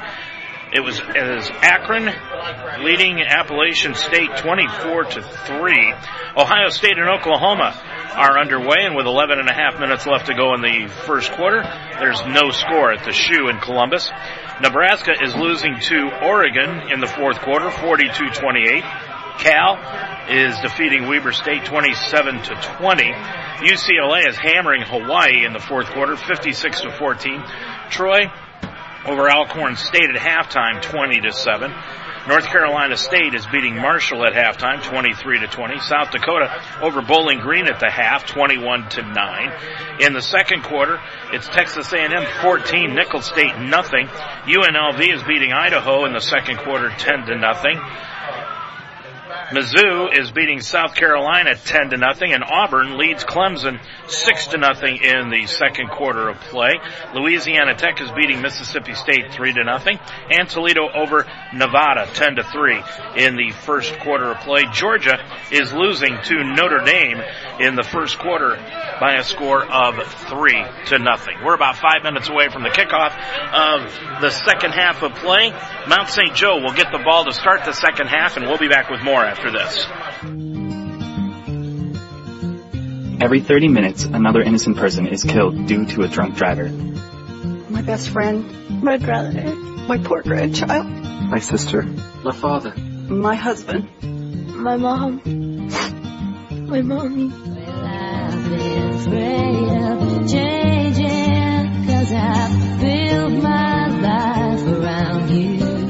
Stop these tragedies before they happen. Don't drink and drive.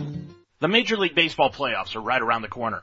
The Cleveland Indians are attempting to go one step further than last year, while the Cincinnati Reds work to get where the Indians are.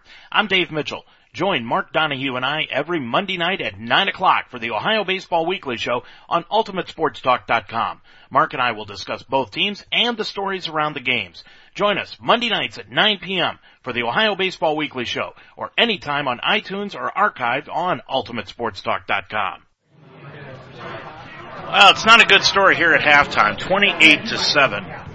The score here at the half. DePauw has just been able to move the football as much as they have wanted to up and down the field the entire first half of play. Matt Labus has done just an outstanding job both passing and running the football here this afternoon. And Ramon Lopez, who is the running back, has done a great job of keeping the Lions defense off kilter. And then the passing attack of DePauw has just been outstanding as the Lions DBs have not been able to keep up with the receivers of DePauw so far in this first half. But that being said, down by 21 at the half, the Lions are going to get the football to start the second half of play. So the first possession of the second half is going to be very important to set the tone for the Lions as far as offense is concerned here this evening. And when you look at what the Lions have to do offensively, Blake, I think the first thing they've got to do is try to establish either the run or the pass. One or the other. They haven't been able to do either. I think the first thing they got to do is play better up front. Um, that's the reason they haven't been able to establish either. The guards are getting blown into the backfield. The tackles can't hold the edge. Um, the only one that seems to be playing well from up here, and we don't have a great view, but is center Cole Tepe. Um, the other guys on the line are struggling. Can't create space for the running backs. Can't keep Jaden Tomlin, our quarterback, clean, who hasn't played a bad game, but he doesn't have time to throw the football. Um, and even when he's trying to rush to tuck it and run, he's uh, he's limited limited in in the games because the offensive line just isn't creating holes. So it's 28 to 7 here at the half. The second half kickoff is next. The Lions will get it. Blake and I will be back with the second half action on Ultimate Sports Talk after this timeout. The college football season is flying by and week three is almost upon us. With that comes the beginning of the conference schedule. I'm Dave Mitchell. Next Saturday, the Mount St. Joseph Lions are at home to start their trek towards a possible Heartland Conference championship. Standing in their way, are the Bluffton Beavers. And both the Lions and Bluffton want to get the conference season off on the right foot. Join Blake Watson and I next Saturday afternoon for all the action beginning with the pregame show at 1 and the kickoff at 1.30. The Lions host Bluffton next Saturday at 1.30 on UltimateSportsTalk.com. This Mount St. Joseph football broadcast is made possible by the Wishbone on Delhi, Casa de Sassi in Apple Creek, the Inner Blessings Christian Bookstore, Murphy's Promotions, Mount St. Joseph University, and by JTAP Sports Bar. Please let these sponsors know you heard their name on Mount St. Joseph broadcast on UltimateSportsTalk.com.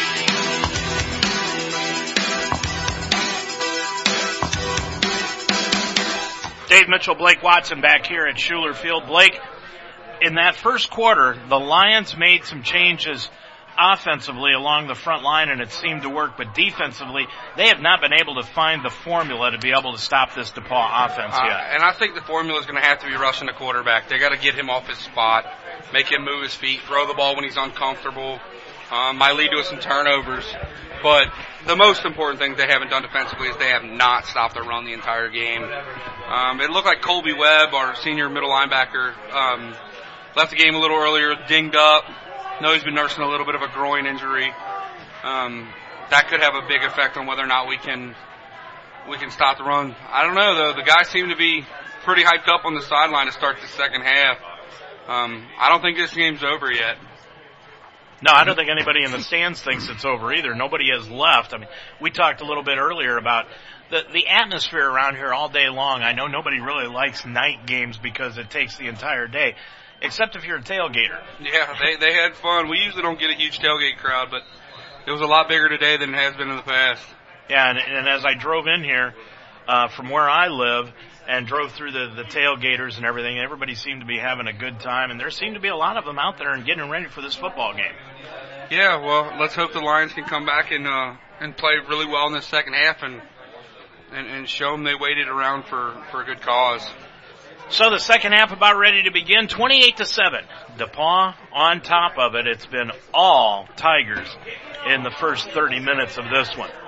Back set to return Tucker and Glines back at their own end zone, ready to return this kick from Jake Tanner out of Zionsville, Indiana. And Tanner kicks it off, a low line drive, end over end kick that'll be taken in by Glines at the one. He's going to cut it up the far side to the 10, to the 15, to the 20, 25 out to the 30 yard line after a return of 29 yards on the play, and that's where the Lions will take over first and 10 at their own 30 yard line offensively.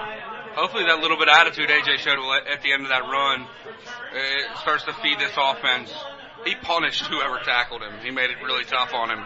You know, we were talking earlier this week about the Al Pacino inch Yeah. by inch. Well, that's what Glines looked like right there. He Absolutely. wanted every inch on that run. Football is 100% a game of inches, and, and we haven't been fighting for those inches so far this game. Tomlin, fake handoff, rolls out to his left, away from the rush. Now he's going to look to his left. Now he's going to tuck it under at the 30 and be dropped at the 31 yard line after a gain of a yard. He was not going to run that football, but at the very end he tucked it under and dove forward for a yard. He was looking for uh, Michael Tucker to go, come clean on the backside there.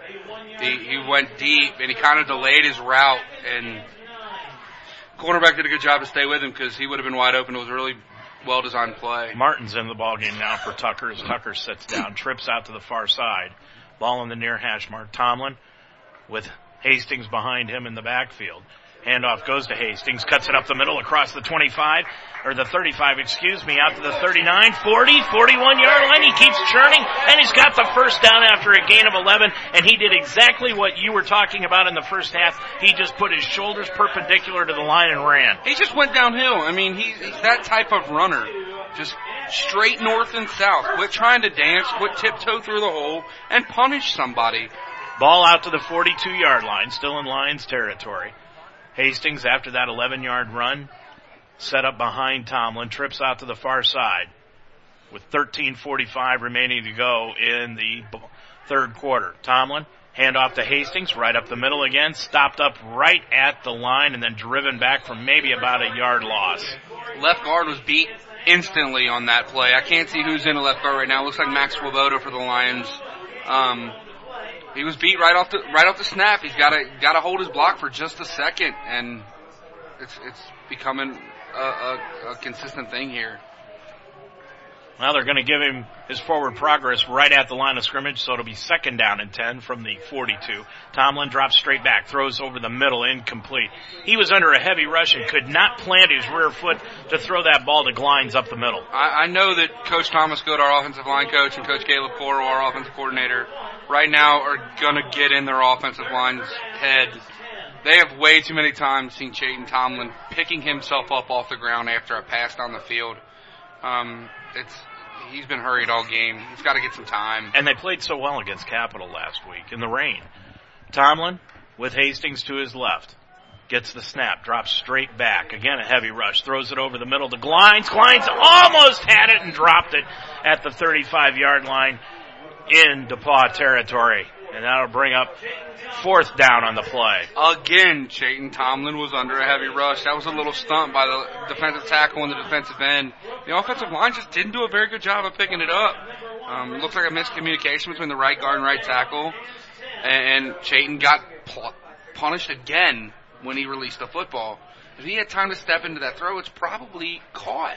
Porter will punt it away from his own 42, and he gets a high end over end kick that DePauw will let bounce at the 20 and inside the 20, and it will be down at the 15, make it the 16 yard line. 42 yard punt. That's the best part of the game so far for Mount St. Joe is Jerry Porter's punting. Jerry Porter, he handles both kicking and punting duties for the Mount, and he never disappoints us in either. Um, that has definitely been the bright spot. See Nolan Miller, number four, 15, senior captain, defensive end, out there trying to fire his guys up, play with a little heart. Um, 12:47 left to go in this third quarter. I said it earlier; they really need to bow their neck, find out how tough they are. 28 to seven, DePauw on top of it, and now they have the football at their own 16 yard line, going from left to right across your computer screen. Lions been in base defense pretty much the whole game. I'm surprised they haven't done any personnel switches. Labus hands it off. It goes to Lopez, and Lopez across the 20, out to the 25, maybe the 26 yard line for again, a gain of nine. Again, nine, ten yards. And again, untouched for nine or ten yards. Um, they actually given him the first down on that. They're spreading it out, six man box, and the Lions just can't stop it. So first and ten, ball at the 26 yard line. DePauw, Labus throws it over the middle to Hunt on the slant end, just a simple slant across the 30 out to the 34 yard line and a gain of eight on that catch. They, so two plays, 18 yards.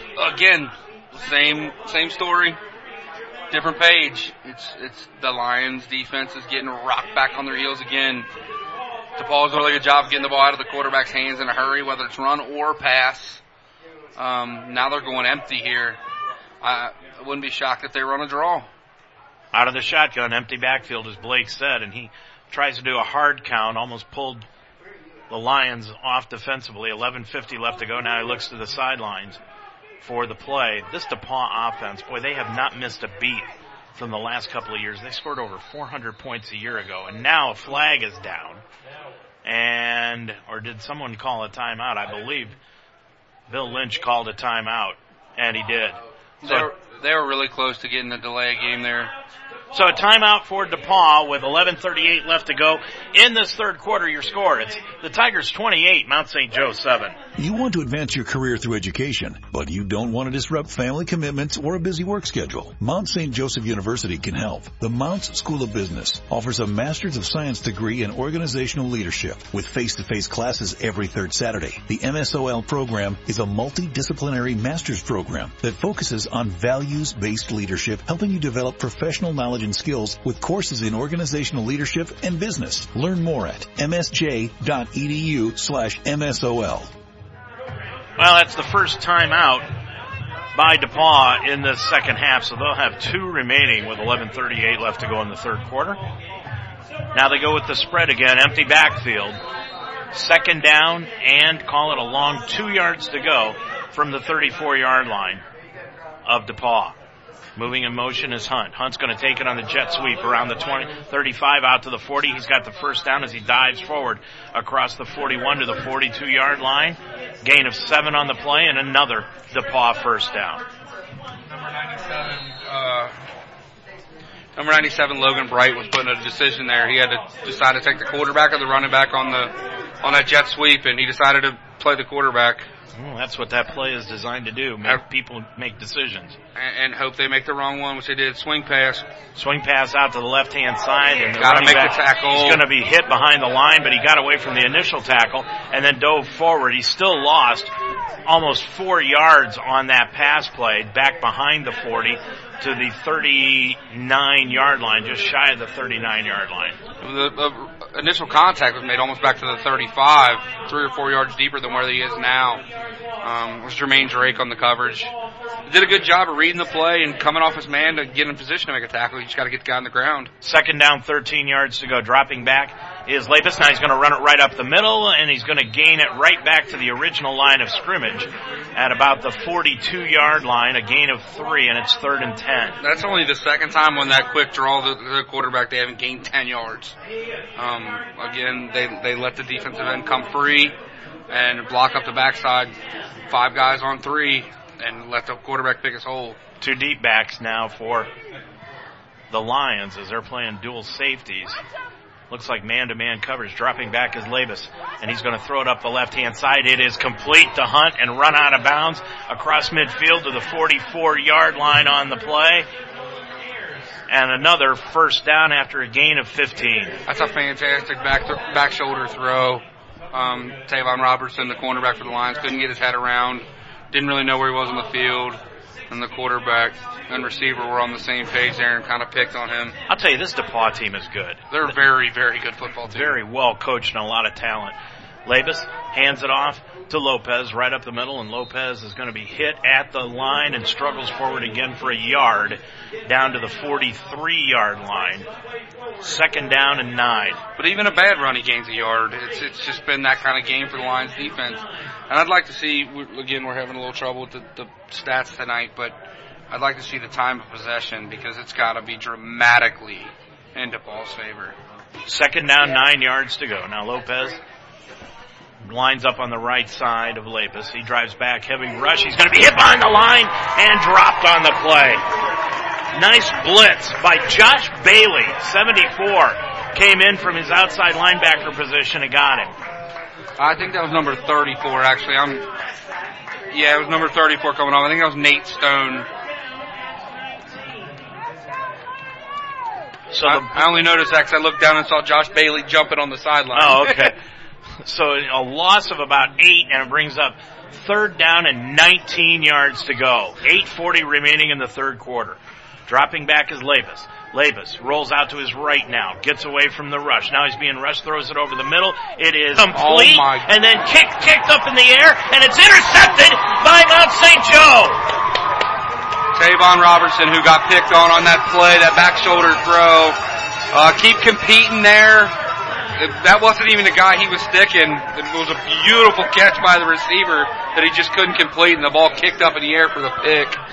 Lions got to capitalize on this and capitalize on it right now. So that's the first turnover interception, I should say, against DePauw in this ballgame. They had one other turnover in the end zone, so that's the second one they've had today. 825. Lions take it over first and 10 at their own 36 yard line. Tomlin in the backfield with Hastings. Looking things over. Long snap count. Now he's going to throw it out to the right side, and it is incomplete. There could have been a flag there on that absolutely should have been a flag for on that pass play. interference. He got there before the uh, before the ball for sure. Um, I don't know if he was playing the ball. I can't really tell what he was looking at from up here, but there was definitely contact before the ball got to Grayson Roberts on that play. So the incompletion, second and ten from the 36. Tomlin, audibleizing, audibleizing at the line of scrimmage with Hastings to his left. Ball in the near hash mark. Drops straight back. Looks downfield. blitz, but Hastings picks it up. Now rolling out to his right is Tomlin. Throws it up the right side. Complete to Roberts in the, into DePauw territory down to the 42 yard line. That was that check that Tomlin made. He knew where the rush was coming from. Uh, 21 yard catch for Grayson Roberts on the play. Tomlin knew where the rush was coming from, knew where he was going to roll, and called that deep comeback route for uh, for Grayson Roberts. Made a beautiful throw there. Hopefully that can give us a little momentum. First and 10 from the Tigers. 42 yard line. Tomlin drops straight back, looks up the field, steps into the pocket, now throws over the middle, complete on the play to Martin. Martin to the 20, to the 15, he's running out of bounds and a flag is going to be thrown. That's, that's going to be another terrible flag on an illegal block in the back, but he got the guy directly on the side. That's another bad call that's going against the Lions. 7.45 left to go. If the play stands, the Lions will have the ball at the 12 yard line, but they've already picked up the ball and they're moving it back to the line of scrimmage, and it will be pass interference. They're calling pass interference against the Lions. That was a how was that pass interference? I'm not sure. The pa- the ball was completed before he ever threw the flag. That's an interesting change of events. I'm not sure what that that's not. And they, they spotted it at the 34 yard line, and it's first down at the 34 yard line. First and I'm not sure if they've got the sticks lined up right. It's first and four. I don't know what what's going on. To be honest, I'll just say it right outright. Tomlin's dropping back. He's going to be hit behind the line and dropped at the 40. I'd love to be able to get an explanation on that preceding call. You would think the official, we mic him up for a reason. You think he'd make that call over the PA system. Um, number 54, Chase Bright got beat pretty bad on that last play. Uh, Tomlin was forced to roll to his left, and Bright couldn't hold his block, so the pocket collapsed on Tomlin. Loss of five, second down, and eight yards to go back at the Lions 45 yard line. Dropping straight back is Tomlin. Looking upfield. Now rolling up the middle. He's going to carry it himself across the 40 to the 35, cuts to the left, and he's going to be dropped at the 34 yard line. So he got the yards that he lost back to the line, original line of scrimmage, and it'll be third down and two with 6:44 remaining in the third. I'm, I'm going to go out on a limb and say the Lions got two downs to get two yards here because a field goal really does you nothing. You're in no man's land for that. It's a really long field goal, about 47, 48 yards from here.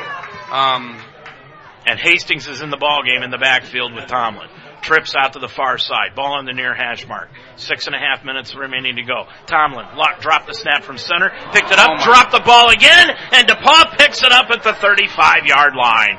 That thing would just blew up right at the very beginning. Bad snap. That wasn't Tomlin. That was actually number 10, AJ Cyrus. He's kind of our wildcat quarterback. Um, the Lions kind of try to get cute there and go with the power play with the, the tough quarterback, but you know, he hasn't played the whole game. He's cold. I don't, I don't know if I like that move from an offensive standpoint. Go with the guy that got you here. 6.15 remaining to go in the third. 28 to 7, and again, the Lions shoot themselves in the foot. I could see that play if you've ran it before in this game, but not running it before in the game, I don't think it's a good move at all.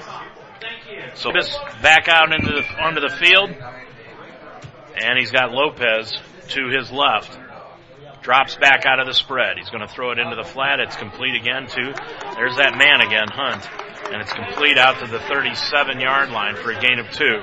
Good coverage and good open field tackle by number 21, Tyler Hanna for the Lions. You know, the Lions have not stopped DePauw except for once. The only time DePauw has been stopped is by turnovers. I believe there's only, yeah, DePauw's only punted once in the game, right? Right. I believe uh, turnover at the goal line earlier, and then the last turnover. But pretty much been all all DePauw's offense here tonight. Second and eight. 5.43 remaining to go in the third quarter. Hand off to Lopez around the right hand side. Cuts it across the 40. He's going to be stopped up and down right there. And boy, the Lions are really tackling the football. They're doing a good job of tackling and rallying to the football. Nate um, Stone with the initial hit. Nate Stone's had a couple big plays the last two series. I think Tyler or Coach Hopperton wanted a penalty there for a hold on that far wide receiver. they didn't get it. 5.14 and running. Left to go. Spread offense. Receivers out wide on both sides. Lopez to the right of Labus on third and five from the 45. Throw out into the flat. Knocked down at the line of scrimmage by Corey Harden or Spencer Kandra. I couldn't tell which one. One of the two got their hands on the pass. It fell incomplete. And it's fourth and five punting time again for DePauw. Well, we just talked about it. This will be the second punt for DePauw in the game. Um, it'd be really nice to see the Lions get a big return here, give themselves good field position again. The Lions started clicking a little bit on offense that last time, but then went away from Chayton, who had had a pretty good uh, drive to that point, and stuck AJ Cyrus in the game, but didn't really work out for him. Tucker back set to return. Glines is now the up back. Now, punting the football away is Seago, and the ball will hit at the 30 in Mount St. Joe territory, bounce inside the 20 and be downed at the 10 yard line. There's an official timeout on the field. 447 to go in this third quarter. It's now DePauw 28, Mount St. Joe 7. After years in the same location, the Wishbone Tavern is moving. Join them on September 23rd for their grand opening as they move just yards behind their current location on Delhi Avenue in the Delhi Plaza but only the location will change. The Wishbone Tavern will still serve the best wings and burgers in town and offer a relaxed and family style atmosphere. With a menu full of fresh ingredients, hand breaded appetizers, and great wings, your mouth will water from the time you walk through the door. The Wishbone Tavern is a part of the community, providing fundraisers and sponsoring local teams like Mount St. Joseph football. The Wishbone Tavern, open every day at 11, and don't forget their grand opening September 23rd. Well, back here at Schueler Field, the Lions handed off on the left hand side to Hastings, and Hastings picked up a yard on the play out to the 16 yard line. Now he comes out, and Presswood is into the ball game now for the first time here in the second half.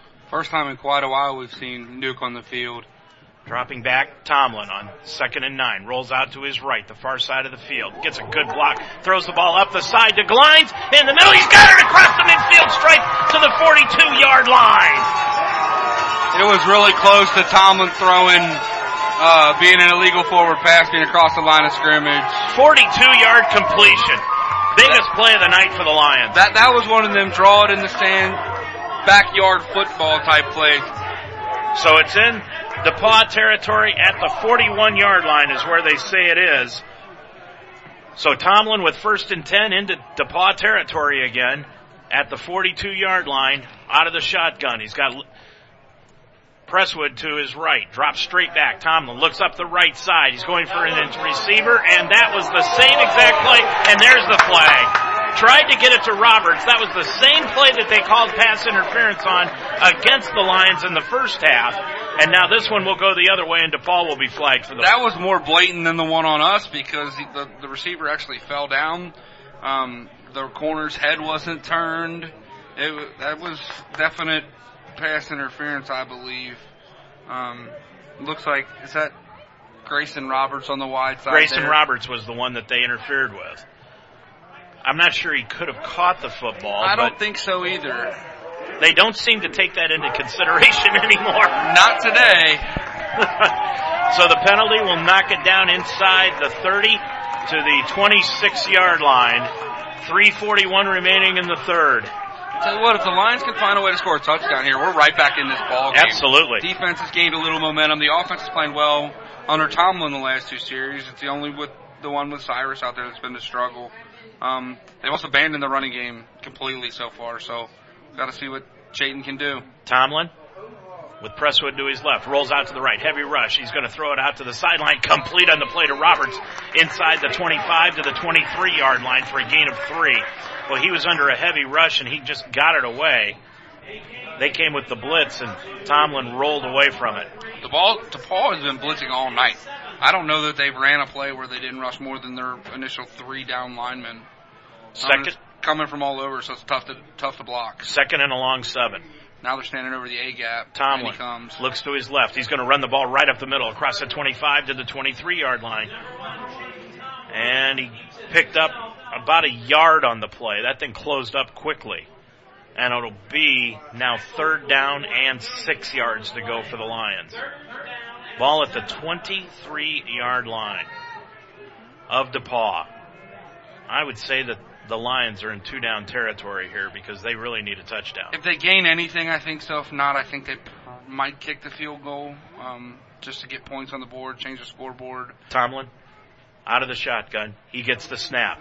Drops straight back. He's going to throw it into the end zone over the middle. It is complete. The Sproul down to the one yard line. That's a great catch by Kendall Sproul there. 22 yards on the reception. First and goal for the Lions at the one. Big, big touchdown right here. We got to get this. We got to get it and get it quick. They're lining up quickly, trying to catch this Tiger defense off guard. Tomlin audibleizing at the line of scrimmage. He's got the spread offense. Presswood behind him in the backfield. Drops straight back. Tomlin's going to throw it into the end zone. It's complete to Roberts. Touchdown Lions! That's a, that is another check by Chayton Tomlin there. That was one of those check with me type routes. Grayson had one, and Tomlin had the ability to check him to another one, and he checked him to a quick slant for the touchdown. Good throw by Chayton. That makes it 28-13 with 2.16 remaining in the third quarter and Porter will come in to attempt the extra point. Big, big series of events for the Lions in the last three minutes. Yeah, we're right back in the ball game because of it. Porter for the extra point, puts it up, and it is through. 2.16 left to go in the third. Your score. It's now DePauw 28, Mount St. Joe 14. The Major League Baseball playoffs are right around the corner. The Cleveland Indians are attempting to go one step further than last year, while the Cincinnati Reds work to get where the Indians are. I'm Dave Mitchell.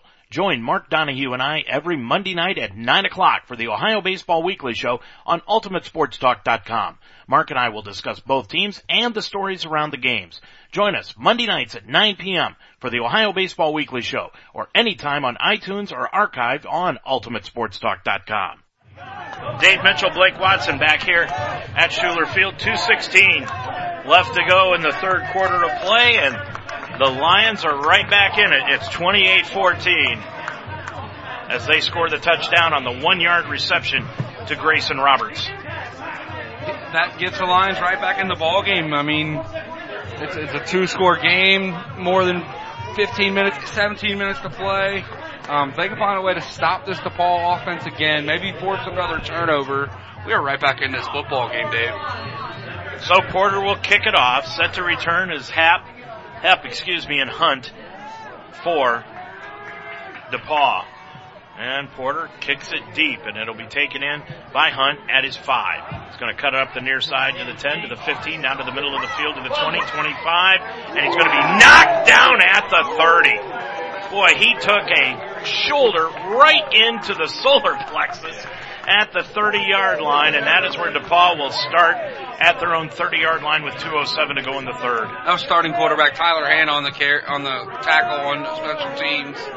Um, Lions started to pull out all the spots, all the stops a little bit, playing guys both ways, um, playing their starters on special teams, trying to get a big play.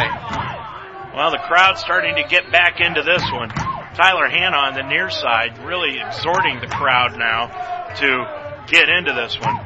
Labus will bring the offense out for DePauw, and they have not been stopped, except for a couple of occasions here tonight, but the Lions need to come up with a big stop on this possession. Handoff goes to Lopez off left tackle. He's going to be stacked up and down right at the down marker. Gain of maybe a half a yard on the play, no more than that. And it's second down and a long nine. 155 and running left in the third. Lions big stop on first down there. Second down, long Get- nine.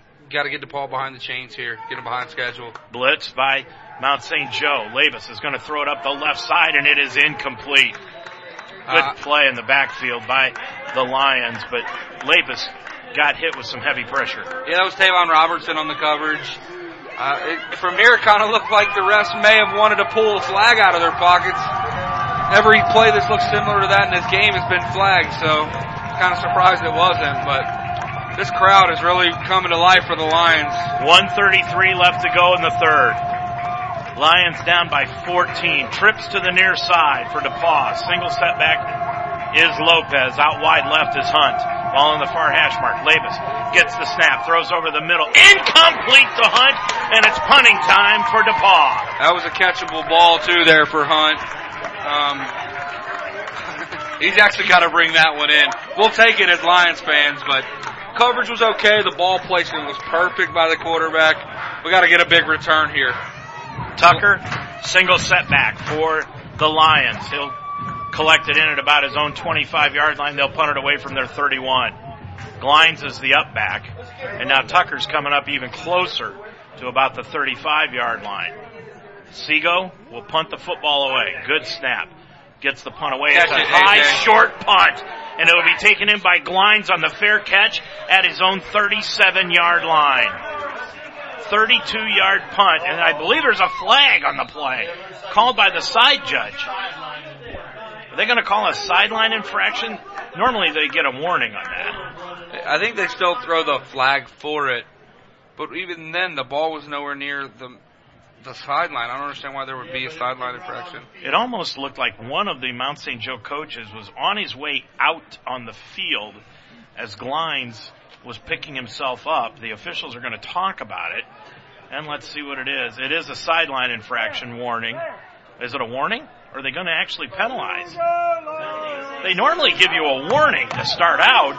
Well, it looks like they're just going to go with the warning. All right. My so- question is why even the warning? Because as soon as Glines is on the ground, he's down. The play is over. Unless the official ran into one of the coaches on the sideline, That's we don't know. Ball at the was. 39 yard line. First and 10 for the Lions. A minute 20 to go in the third. Handoff. Fake handoff. Tomlin's going to keep it off right tackle. Cuts it out to the right side across the 40. Out to the 43 yard line where he's hitting down outside. He did a lot of running to just pick up three yards. Yeah, that was Grayson Roberts almost made a big block on that wide side to spring him. He made the right call by not handing it off. Right. The, the original run was not blocked well. Um, Second and a long six. Ball out to the 43 yard line. little stack formation here where the wide receivers are stacked up. First time we've seen that tonight. Under a minute left to go, under 50 seconds left to go in the third. Tomlin drops straight back, looks out to his right, complete on the play to Roberts, and then he dropped the football. Incomplete. He got hit, caught the football, got hit, and dropped it. So an incomplete pass, and it brings up third and six. There's that old make the football move. He caught it, got both feet down, but he never really moved. He dropped it pretty quickly. I, So it's third and six now for the Lions, and this is a big, big play. 41 seconds left in the in the third quarter. I bet if they get close, this might again be two down territory. If they get if they get four or five here, I think you go for it. They're still in their own territory. Ball at the 43 yard line. Now, Glines lines up slot right. Presswood to the right of Tomlin. Ball in the far hash mark. Dropping back Tomlin after the snap. Throws the ball over the middle. Complete over the middle to Sproul. Sproul's got the first down to the 40 and he's inside the 40 down to the 38 yard line. Beautifully delivered ball by Chayton Tomlin there. And he was under duress again, stepped up and into the rush's face and delivered a beautiful ball to the middle of the field. 19 yards on the reception and a first down for the Lions at the 39 yard line of DePauw. Under 20 seconds and running left to go. Glines moves in motion to the right side, now lines up slot right. Spread formation, Presswood to the right. Tomlin calling the play at the line of scrimmage. 10 seconds to go in the third. Tomlin He's going to take the snap, drops straight back, looks down the middle, steps up into the pocket, throws over the middle, complete, down Same inside the 30 play. to the 27 yard line, completion to Sproul, and that is where the Lions will be first and 10 at the DePauw 27 yard line. When we return, we're at the end of the third quarter and your score.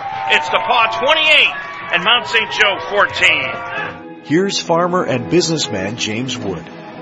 We farm about 3,500 acres. There's pipelines everywhere. The contractor working on my property did not have the lines located before he began work, and it resulted on a strike on a natural gas pipeline. Fortunately, no one was hurt, but it could have been much worse. Enbridge reminds you to call 811 or click before you dig. Visit enbridge.com slash 811 to learn more. Here's farmer and businessman James Wood. We farm about 3,500 acres. There's pipelines everywhere. Well, excuse me for that, but the Lions now have the football down inside DePauw territory. On a natural gas. and it will be first and 10 from the 27 yard line of DePauw. Just an outstanding throw and catch by Sproul on that play, and the Lions, who enter this fourth quarter down by 14, have the football at the DePauw 27 yard line. Now the Lions are going from left to right across your computer screen. Tomlin with the football, waiting for the snap. He's got Presswood to his left, spread formation. Tomlin looking over the defense. Dropping back is Tomlin. DePauw out of a blitz. Now Tomlin's to tuck it under. He's going to dive down to the 25 and a flag thrown right in the middle of the offensive line. And it looks like it might be what? The center for Mount St. Joe, uh, Cole Tepe's helmet came off. Um, I got, I, I gotta believe it's going to be an illegal hands to the face on the defense. Well, that's the first play of the second half, or I'm sorry, the fourth quarter. No, not calling anything. And boy, Michael Tucker, he's saying, yeah, that's it's against DePauw. This Mount St. Joe team over the first game and three quarters, Blake, has been a team of emotion. They Yeah. when they get high, they're high. Well, and if you see, well, we've been talking about the whole game. It starts off rough for the Lions. They're finally protecting Chayton, and he is delivering for them. Um, the kid, again, we've said it the last two weeks, the same kid no matter what. It, it did end up being an illegal hands to the face on the That's defense. what it is. So that will be a 10 yard penalty, 15 yard penalty, excuse me, and it'll take it down to the 13 yard line. Half the distance to the goal. 14.53 remaining in the game. 28-14 DePauw. But Mount St. Joe knocking at the door on first and 10 from the DePauw 13. Tomlin, fake handoff, throws it into the right corner of the end zone to Tucker, overthrew him and incomplete. Just really no chance of that pass being completed. Well, well covered by DePauw. Michael Tucker was trying to do a really good job of shielding the corner away from being able to get to it, and he just couldn't adjust and get the, get to that ball. Martin into the ball game now for Tucker as he leaves. Got Roberts and Glines out to the right side. And then Sproul and uh, DJ Martin to the left. DJ Martin's a big kid, super athletic, um, good target here in the red zone. He would probably normally be a tight end, but in this offense, he's a wide receiver. We don't really have tight ends. Yeah. Hastings in the backfield. Now Tomlin's going to throw it to Hastings on the flat to the 10, to the 5, cuts back inside, dives forward to the 1, and the end zone touchdown! What a run by Corey Hastings! That is the Corey Hastings we have absolutely been wanting to see for two weeks. He caught that football and made people feel his pain. That, I mean, the kid ran a guy over to get in the end zone. That is a beautiful run by Corey Hastings. Good design play by the Lions too. Absolutely. 13 yard touchdown reception, and it's a eight point ball game now. 28 to 20, and Porter will come in and try to make it a seven point game with 14.34 left to go in the ball game. And the snap is down, the kick is up by Porter, and the kick is good. There's an official timeout on the field. The Lions are right back in it. 14.34 remaining, your score. It's DePauw 28, Mount St. Joe 21. Inner Blessings Christian Books and Gifts, located on Cincinnati's west side, serving the tri-state area for 19 years. Cincinnati's one-stop shop for Christian books, gifts, art, music, and much more. Special orders are welcome. Find a new Bible in any version. Find books on devotionals, comfort and grief, prayer, marriage, and inspiration. Praise and worship music with instrumentals, greeting cards, jewelry, even clothing. Enhance your walk with the Lord with Inner Blessings Christian Books and Gifts on 4002 Harrison Avenue in Cincinnati. Open Tuesday through Saturday, closed Sunday and Monday. Well, twice in this ball game, DePauw has had 21 point leads. Now it's 28-21 with 14:34 remaining in the game, and DePauw leads it by seven. Boy, what a comeback if they can complete this comeback by the Mount St. Joseph Lions. Porter's going to kick it away. Hep and Hunt are back set to return at their own five yard line. The Lions defense has stiffened the last two possessions. They need to do it again on this possession. High end over end short kick by Porter, taken in by Hep at his 15 to the 20, cuts to the near side to the 25, and he's run out of bounds at the 30, and the officials are going to call an personal foul against the Lions as he was well out of bounds when he threw Hep to the ground. He was at least five yards out of bounds when they threw Hep to the ground. So that is an ill-advised personal foul against the Lions because all it does is set DePauw up with some great field position when the Lions need to be able to stop these guys. 14-26 remaining in the ball game. 28-21 your score. The Lions down by a touchdown. That's one of them penalties that might come back to really haunt you, Dave. Uh, yeah, it was really ill advised. It, it, yeah, it was way out of bounds. It wasn't even close. Um, we had some guys in the press box think it wasn't a foul, but they, I don't know what they were watching. That was blatant. So that marks it up to the 47 yard line, still into paw territory, but first and 10 for the Tigers. Pat Labus drops back. Now he's going to run the ball up the middle. He's going to be hit and dropped after a yard gain. First time the Lions has stopped that play all night. Absolutely. I've been praying for that stop all night. Uh, that, that play is relatively simple to stop. You just gotta be gap sound on defense. And they haven't been all night except there. Second down, nine yards to go. Coming out wide to the left is Hagan. He just came back into the ball game.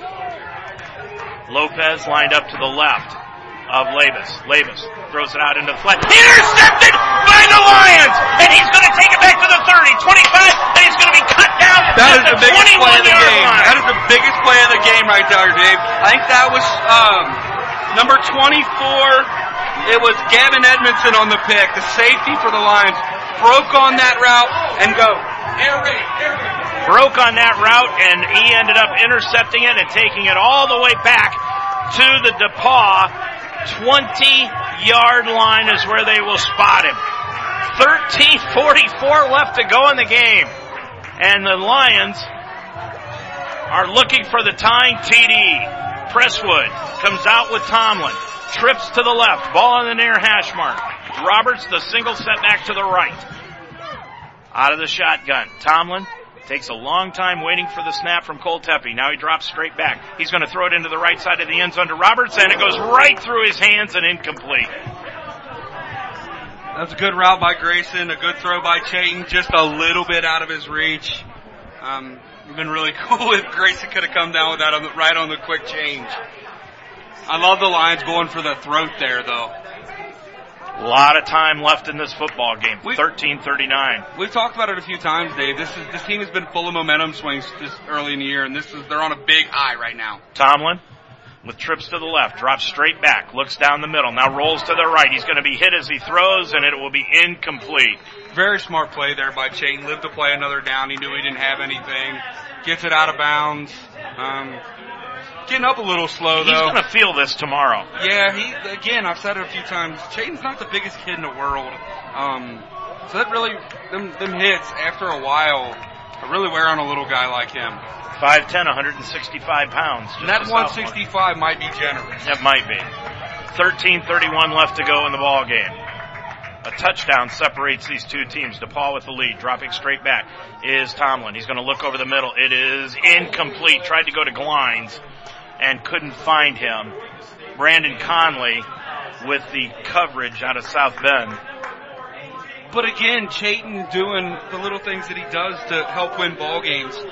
That pass could have easily been picked off if he throws it up high. If he throws it low, makes it where only his guy can catch it. Now Jerry Porter is going to come in to attempt a field goal, and it will be a 38 yard attempt with 13.26 left to go. Porter with the ball on the near hash mark. Good snap. Ball is down. Kick is up, and the kick is good. Jerry Porter has been steady Eddie for the Lions so far this year. He has not missed a single kick so far this year. 13-20 left to go in the ball game. 28-24 your score now from Schueler Field here at Mount St. Joe University. So the Lions did not get what they wanted, which would have been the tying touchdown, but they come away with points anyway on the first, second interception, I should say, thrown on the night by Matt Labus. Labus has really played well tonight for DePauw, but the Lions defense, whatever the adjustments were that they made in the second half, they didn't start taking effect until about midway through that third quarter, and then the changes that the Lions defensive staff made have really started to pay dividends. And I'm not sure if it's been personnel or schematic. Um, they've rotated a few guys in on the defensive line. Looks like they rotated Tavon Robertson back to safety instead of corner, which seems to have had a big impact. The biggest things are stopping the run, and that's all heart. Hep and Hunt back for the Tigers, set to return as Porter will kick it off from his own 35. gets a high end over end kick, a boomer. It'll be taken in at the end zone by Hepp. He's going to run it out of the end zone to the 5, to the 10, to the 15, cuts to the left to the 20, and he's going to be brought down at the 23 yard line. Uh, Nate Stone on the coverage there for the Lions. Pretty good, ret- pretty good return. I mean, the high end over end kick. Again, not much you can do. They blocked it pretty well. The Lions did a good job of keeping it from them breaking it. 13-12 remaining in the game. The Lions, like like my athletic director Steve Radcliffe just said, the Lions have given themselves an opportunity to win this football game. That's all you can ask for. Yeah, especially as bad as they played in the first half. Um, they're they're, uh, I mean, a stop and a touchdown away from taking the lead. So that's all really you can ask for after playing as bad as they did. 28-24 your score. DePauw with a four-point lead in the football at their own 24. Labus hands off up the middle to Lopez, and Lopez is going to be dropped again right at the 27 yard line, a gain of just about a yard on the play. Earlier in the game, every one of these runs for Lopez was three, four, five. Now they're one and two, or no gain, and and that's the biggest difference in the ball game right now. Nate Stone with the tackle. He didn't play much last week against Capital, but here tonight, boy, he has really made some big plays in this ball game with 12:45 remaining to go in the contest. 28-24 your score. DePauw with the lead. Henry the up back in the backfield. Labus drops back off the fake handoff. Now rolls out to his right, looking upfield. He's going to tuck it under across the 30, and he's going to be run out of bounds at about the 35 yard line, and then he's going to be hit late out of bounds, and another personal foul called against the Lions. They have had two of those personal foul calls on late hits out of bounds tonight that have not only been inopportune, but just uncalled for. Needless out of bounds penalties. And that's what it'll be. A personal foul against the Lions, and that'll be tacked on to the end of the run, which was down at the 39 yard line after a first down. And they'll mark off another 15 yards and take it inside Lions territory to the 46 yard line. 12-24 remaining in the game. It's a four point DePauw lead and they have it first and 10 at the Lions 46. Labus with Lopez to his right. Hands it off to Lopez. Lopez sidesteps a tackler across the 45, inside the 45 to the 43 yard line. Gain of three yards on the carry brings up second and seven. Clock running 12 minutes exactly left to go in the ball game. Boy, have things changed here in the second half. It was 28 to 7 and now all of a sudden it's 28-24. Second down, seven yards to go. Labus hands off to Lopez right up the middle. Takes it to the 40 after a three yard gain and stopped right at the 40 yard line. And it will be third down and four yards to go. They have been just three yards in a cloud of dust tonight.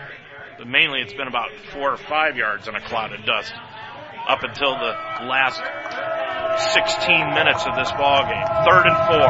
Ball resting at the 40 of Mount St. Joe. Labus with Lopez off to his right. Spread formation. Now Lopez moves to the left. Check it. That's Cleveland. Dropping back Labus. Labus is going to keep it right up the middle. He's going to be hit at the 40 and drop right away.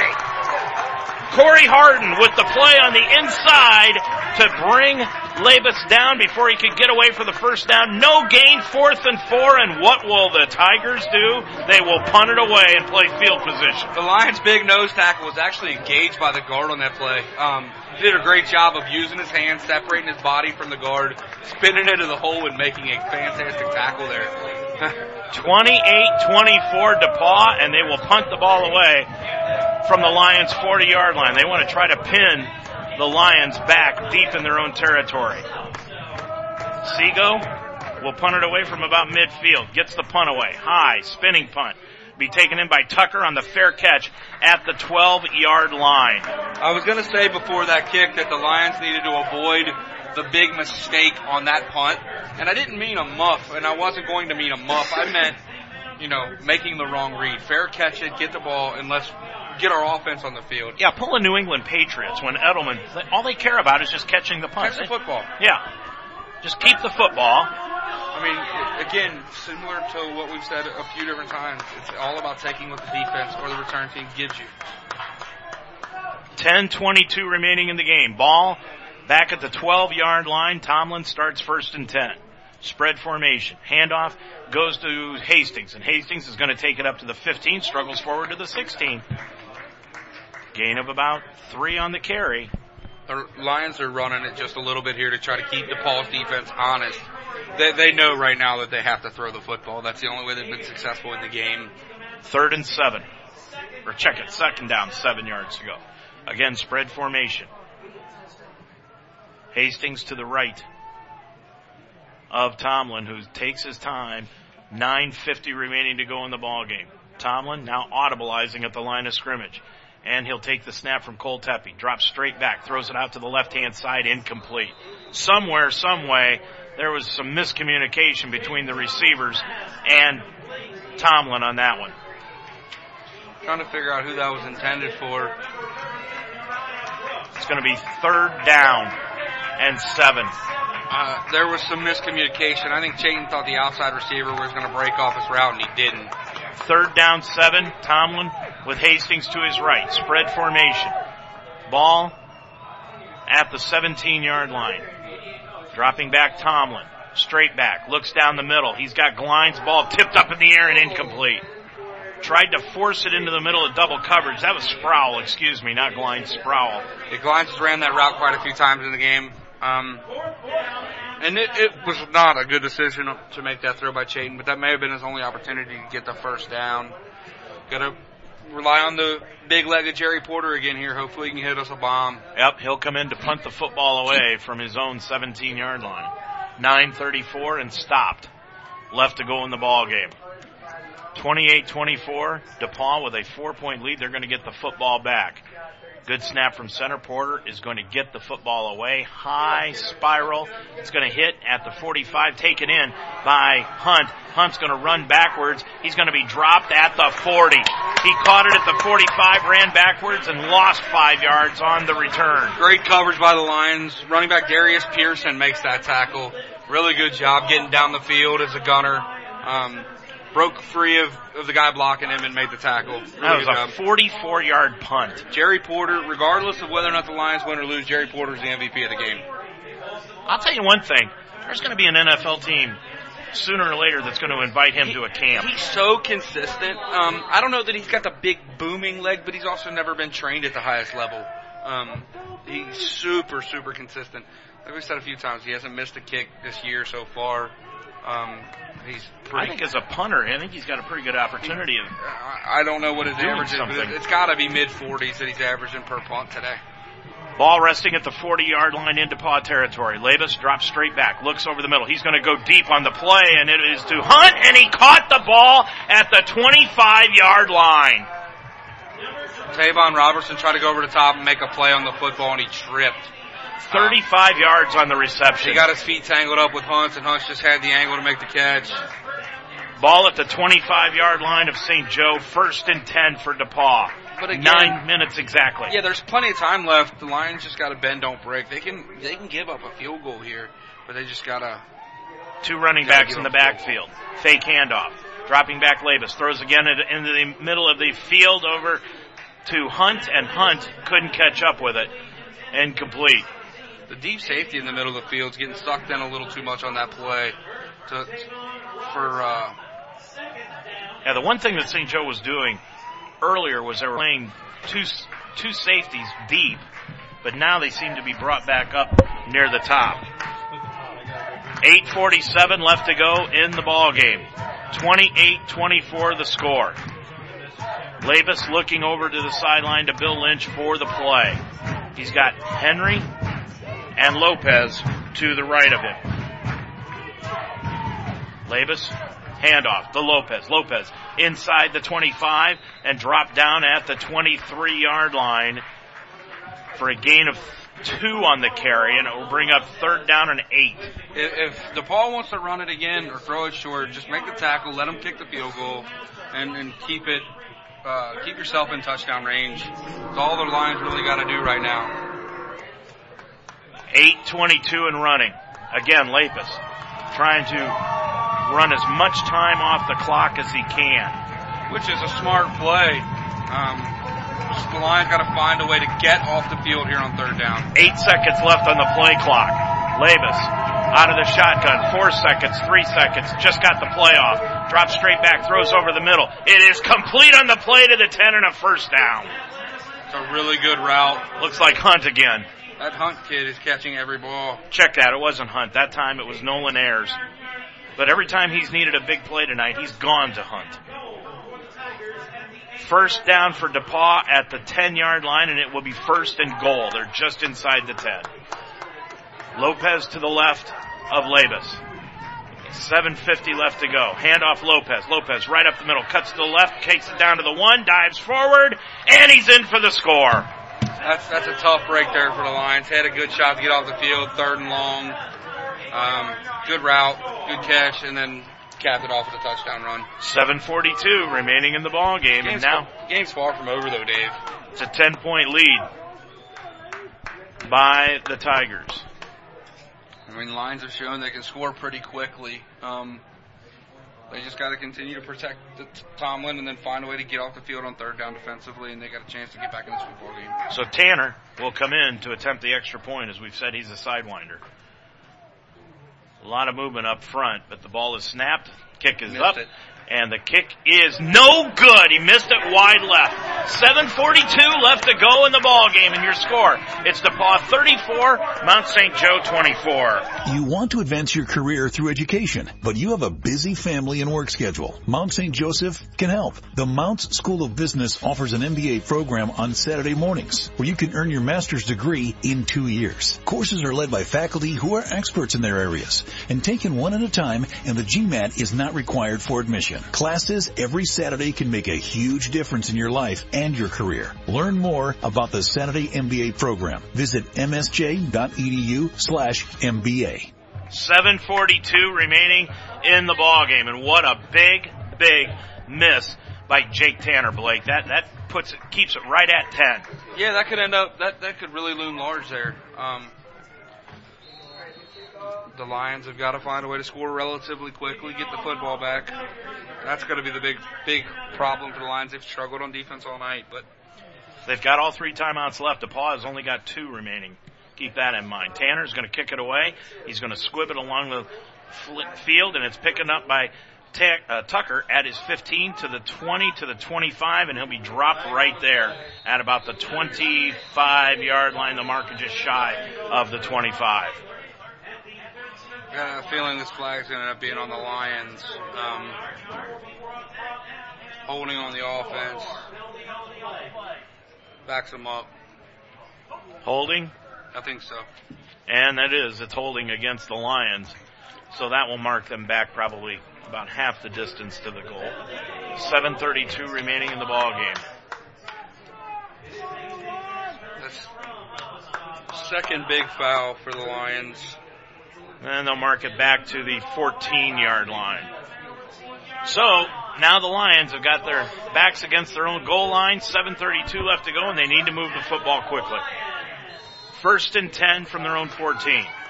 Tomlin with Presswood in the backfield now. Trips out wide to the left out of the spread. Fake handoff. Now it goes to Presswood. Presswood's going to run it, cut it back to the left, and he's going to be hit and dropped for a two-yard loss at the 12. Again, he's got to make three guys miss to get a one yard loss. The offensive line is not block, run block well at all tonight. It, when the Lions abandon the run, they, they've done relatively well. I think Hastings has come back in the game here. He is. He's a little bit better of a pass catcher But and he- a protector. But he's moving out to the left. He's going slot left. Empty backfield, dropping back Tomlin. Tomlin looking upfield, good protection. He's going to cut it to his left and run it upfield across the 15, and he's going to be run out of bounds at the 16. And why they didn't call a personal foul on that, they tackled Tomlin three yards out of bounds. This officiating crew is really struggling tonight. Um, and, and they've struggled both ways. I, I, I don't want to sound like a homer, but more of them have cost the Lions, but that's absolutely a penalty. Third down, seven. Lions desperately need a first down here.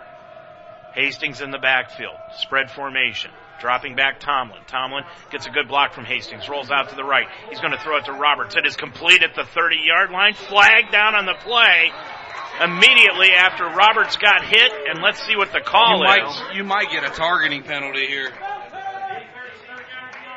And as the officials now are going to confer again, which is a surprise because these conferences that the officials have been performing tonight have not turned out very well. They definitely haven't turned on the Lions' favor tonight, that's for sure. But it's, I don't know what it is.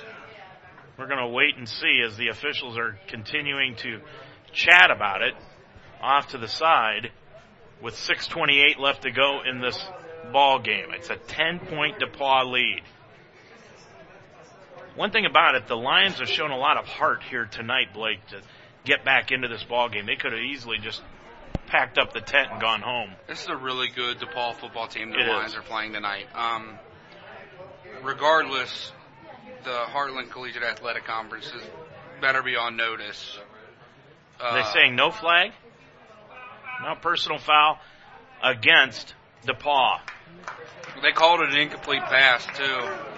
Okay, well, the personal foul is going to give the Lions a first down anyway. Yeah. Um, I'm of the opinion that if you have to talk that long about it, th- there's nothing there. I thought it was a bit of a personal foul or a bit of a questionable play as it happened. It's hard for us to see because we're looking through the guys there. It's happened on this near sideline. The Lions are right in front of us. So that'll move it out to the 32 yard line. First and 10 for the Lions. 6.28 left to go in the ball game. They go empty again here. Spread formation, three receivers out to the far side. Tomlin drops back, pump fake. He's going to throw it up the right side and it's incom- intercepted. He tried to get it to Roberts on the pump fake and he just did not throw it over the defensive back's outstretched arms and that's Brooks Hepp, the cornerback who came up with the interception. Uh, it, it was a bad decision. The corner didn't bite. He never. They, they can't make that throw. So 6.22 left to go. DePauw's going to take the football over with right at midfield is where they will spot the football. 34-24 and again the defense has got to make a stop here. Uh, quickly, yes, very, very quickly. If if you're DePauw, you run the ball three times and punt it if you have to. Um, you try to play for the first down, but you want the clock to move no matter what you do. I wouldn't be shocked to see him go to that quick quarterback draw again. Labus, the quarterback, handoff up the middle, and it goes to Lopez again, of course, and Lopez is going to run it down to the 46 yard line for a gain of four, and it's second and six. 6.05 remaining in the ball game.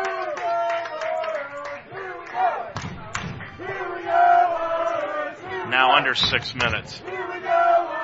Second down, six yards to go, 34-24 DePauw. Lions will be back home next week to start the Heartland Conference schedule against Bluffton, who's 0-2 heading into the game. Labus with the ball at the 46, using up most of the play clock too, just gets it off, throws over the middle on a slant incomplete inside the 40 to the 38 yard line for a gain of 10 and a first down. DePauw does not fear the defensive backs for the Lions No. in any way. They have throwing right there, second and long, six minutes to go, ten point lead. Throwing there is almost disrespectful.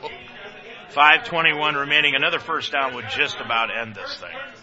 Yeah, it's getting really close. Lions are getting to a point where they're going to have to think about using their timeouts. 34-24 DePauw. Th- it's first down and 10 now for the Tigers at the 38 yard line of the Lions. Handoff up the middle. Lopez cuts it to the 30. He's got the first down. 25 inside the 25 and down to the 23 yard line. 15 yard pickup on the play. Nice run by Lopez. That's the biggest run I think he's had all night. Yeah, they've all been like ch- no chunk plays. He's been positive pretty much every rush, but no chunk plays. 442 left to go. Ball resting at the 23 yard line of St. Joe. Lions came into this one winners of seven of their last eight. DePauw had won their last three a year ago, and this was their opening game of the year. So the ball at the 23 yard line. High snap to Labus, but he hands it off to Lopez. Lopez right up the middle, across the 20, down inside the 20 to the 15 yard line where he'll be stopped right there. Gain of about eight on the carry. How tough is it, Blake, though? I mean, DePauw hasn't made it look tough, but to have the first week be a bye. Uh, yeah, I don't know how I would handle that as a coach. I'd like to get my guys out and play right away. Yeah. You, you, you get no better during that week was the biggest issue. I mean, you can practice all you want against yourselves, but you don't find out what you are until you play against somebody else. And I mean, I don't think DePauw's in any way, shape, or form displeased with the way their teams played today um, against a solid Lions football team. They pretty much dominated the action. Second down and two yards to go. Ball at the 13 yard line and 15 yard line, and they'll take it down inside the 13. And Lopez is very close to a first down. 324 remaining in the game. Lions are starting to show some frustration now as they're shuttling people in and out, and they are not very happy coming off the field. They're going to spot him just shy of the first down, I believe. And they're going to bring the sticks in. Yep, they're going to bring the sticks in to measure this one. This is our first measurement of the year. Yes, it is. I'm really surprised. We didn't have one all, all last week. We got our men's basketball team out on the sticks tonight. Um, I'm not sure they know what they're doing. and let's see as they line it up. First it will down. be a first down. That may be the ball game there, Dave. Uh, 323. Short of a turnover, the Lions are in, in bad shape. Yeah. 323 left to go in the ball game. 34-24 your score here at Schueler Field. Ball at the 13, first down, 10 yards to go. And Labus, as the clock now will start and running, we're under 310 remaining in the ball game. We'll go over scores. Won't have a lot of stats to go over at the end of the ball game, but we'll go over scores and preview next week's game with Bluffton coming up on our post game show after this one. Lopez to the right of Labus, ball on the far side. Lopez gets the handoff. He'll take it inside the 10, and that's where he'll be stopped up and down. You know, one thing I've seen most of the night tonight, Blake, is that the offensive line for DePauw never stops blocking no matter where they are on the field until that whistle blows. Uh, yeah, they do a very good job of keep turning their feet. They also do a really good job of not getting blown backwards. Um, that's how a lot of running plays end up getting blown up. Is is one man on the offensive line gets beat, and save for a few times tonight, it hasn't happened. And Bill Lynch, who's led this team to consecutive eight and two seasons. Well, I'll tell you one thing. He wasn't named the coach of Indiana for no reason at all. Yeah, he's and he's got a really good football team here. Lopez to the left. He got the fake hand. Uh, he'll get the handoff. Excuse me. That's Henry. Henry's going to take it down inside the five. He keeps moving and he'll be stacked up and down at the two, but it's a first down and goal now for DePauw with two minutes exactly, two minutes on and one second now as the clock stops. Left to go in the game.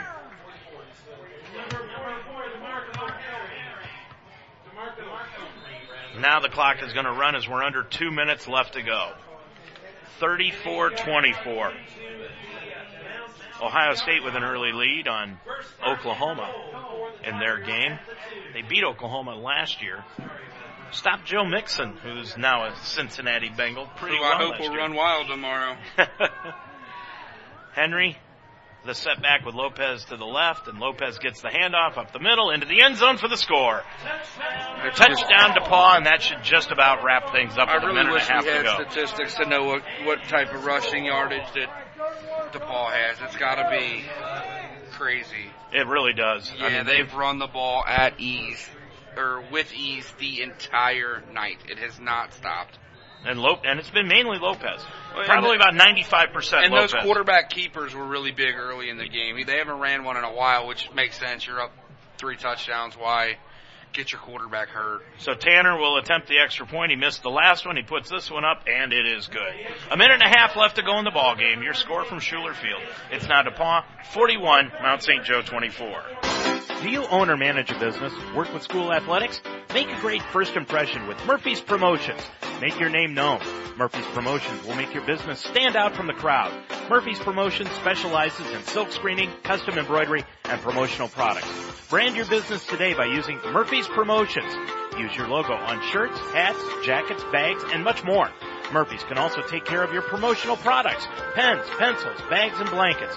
Murphy's Promotions, 330-464-1970. If you like great food at a great price and great company, JTAP Sports Bar and Grill on Glenway is the place. The official home for Mount St. Joseph Lions football before and after every game.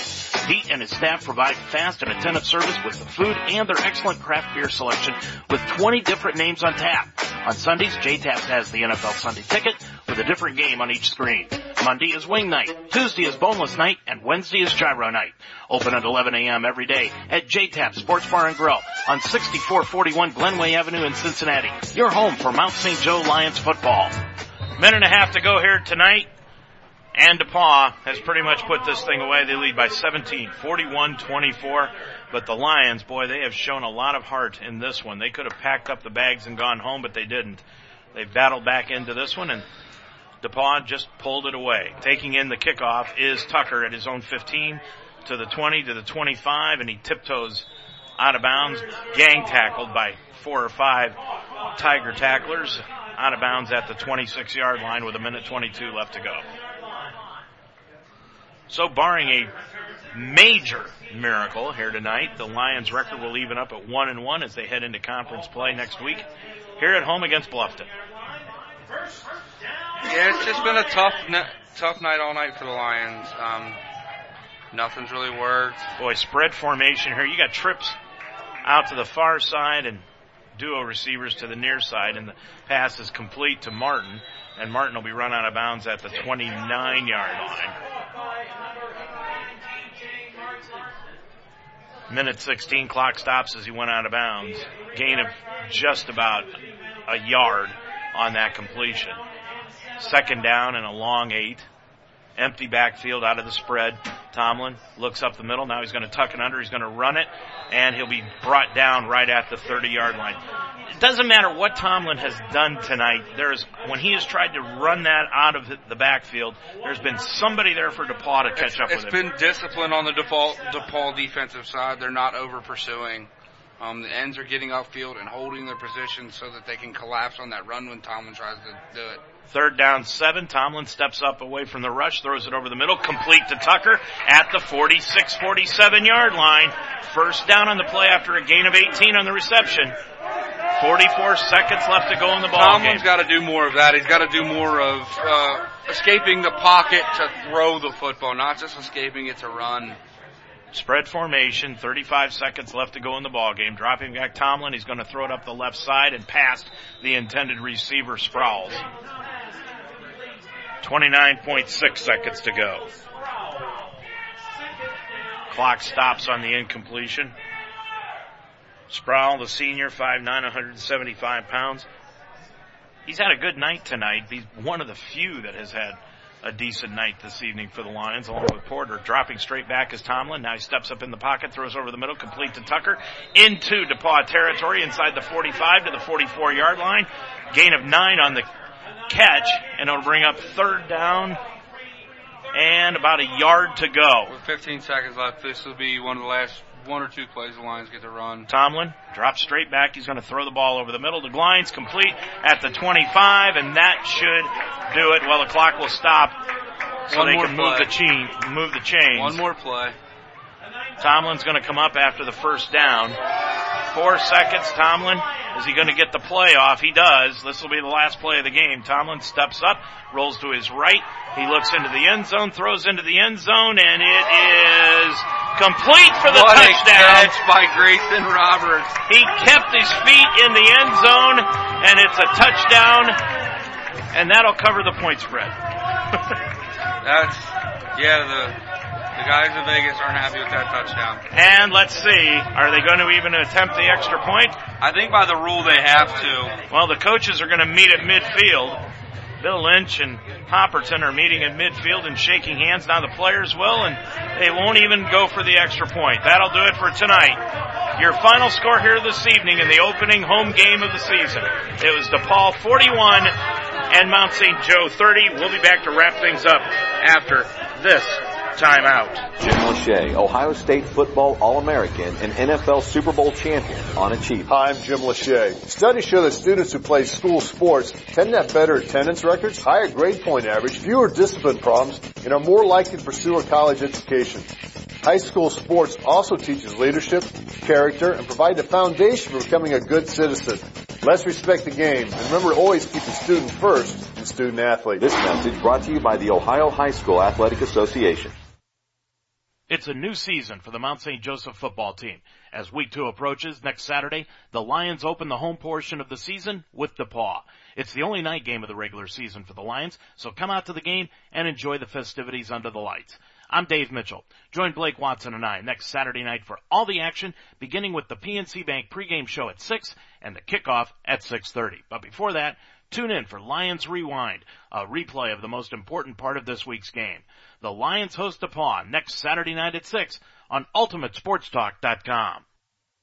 Did you know that scoliosis is a curvature of the spine that affects more than 6 million Americans? With no known cause, it most often turns up during adolescence. Early detection is key to successful treatment. That's why Shriners Hospitals for Children is reminding parents to have their kids' spines checked every year. Download our free spine screen app and do a quick check at home today.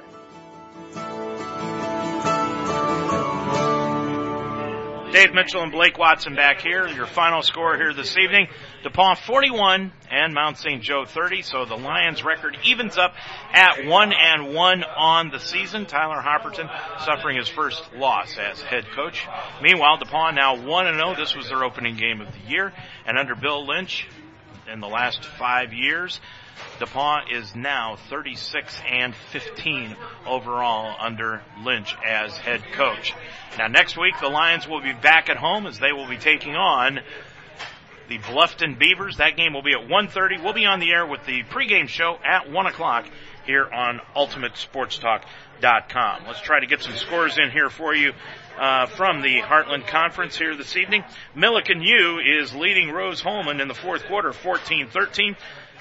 Uh, we've got a final here. Hiram over Earlham, 63-41. Trine beat Bluffton, 55-14. So Bluffton will come into the game next Saturday against the Lions with a record of 0-2. Ashland is leading Ohio Dominican 30 20 in their game. Butler defeated Franklin tonight, 43 to 24.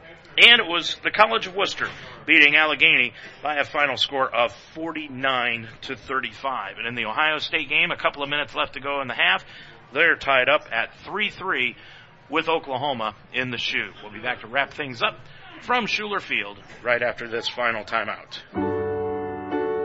Look around you. One in four kids in the U.S. faces hunger. It's not always easy to see the signs, but in this land of plenty, there are kids that don't know where they will get their next meal. Join Share Our Strength in Food Network and take the pledge to end childhood hunger here in America by 2015. Learn how at nokidhungry.org. Their next meal could come from you. This is what matters. This is beyond X's and O's. This is the difference mutual respect makes. This is what character looks like. This is what defines us in Ohio. This is sportsmanship. School sports. It's not the outcome that matters most, but the way the games are played. This message presented by the Ohio High School Athletic Association and the Ohio Interscholastic Athletic Administrators Association. So your final score once again, DePauw 41 and Mount St. Joe 30. Our next broadcast game comes up next Saturday afternoon, and that will be here back at Schueler Field as Mount St. Joe will take on the Bluffton Beavers. Mount St. Joe will be 1 and 1 as they enter the ball game.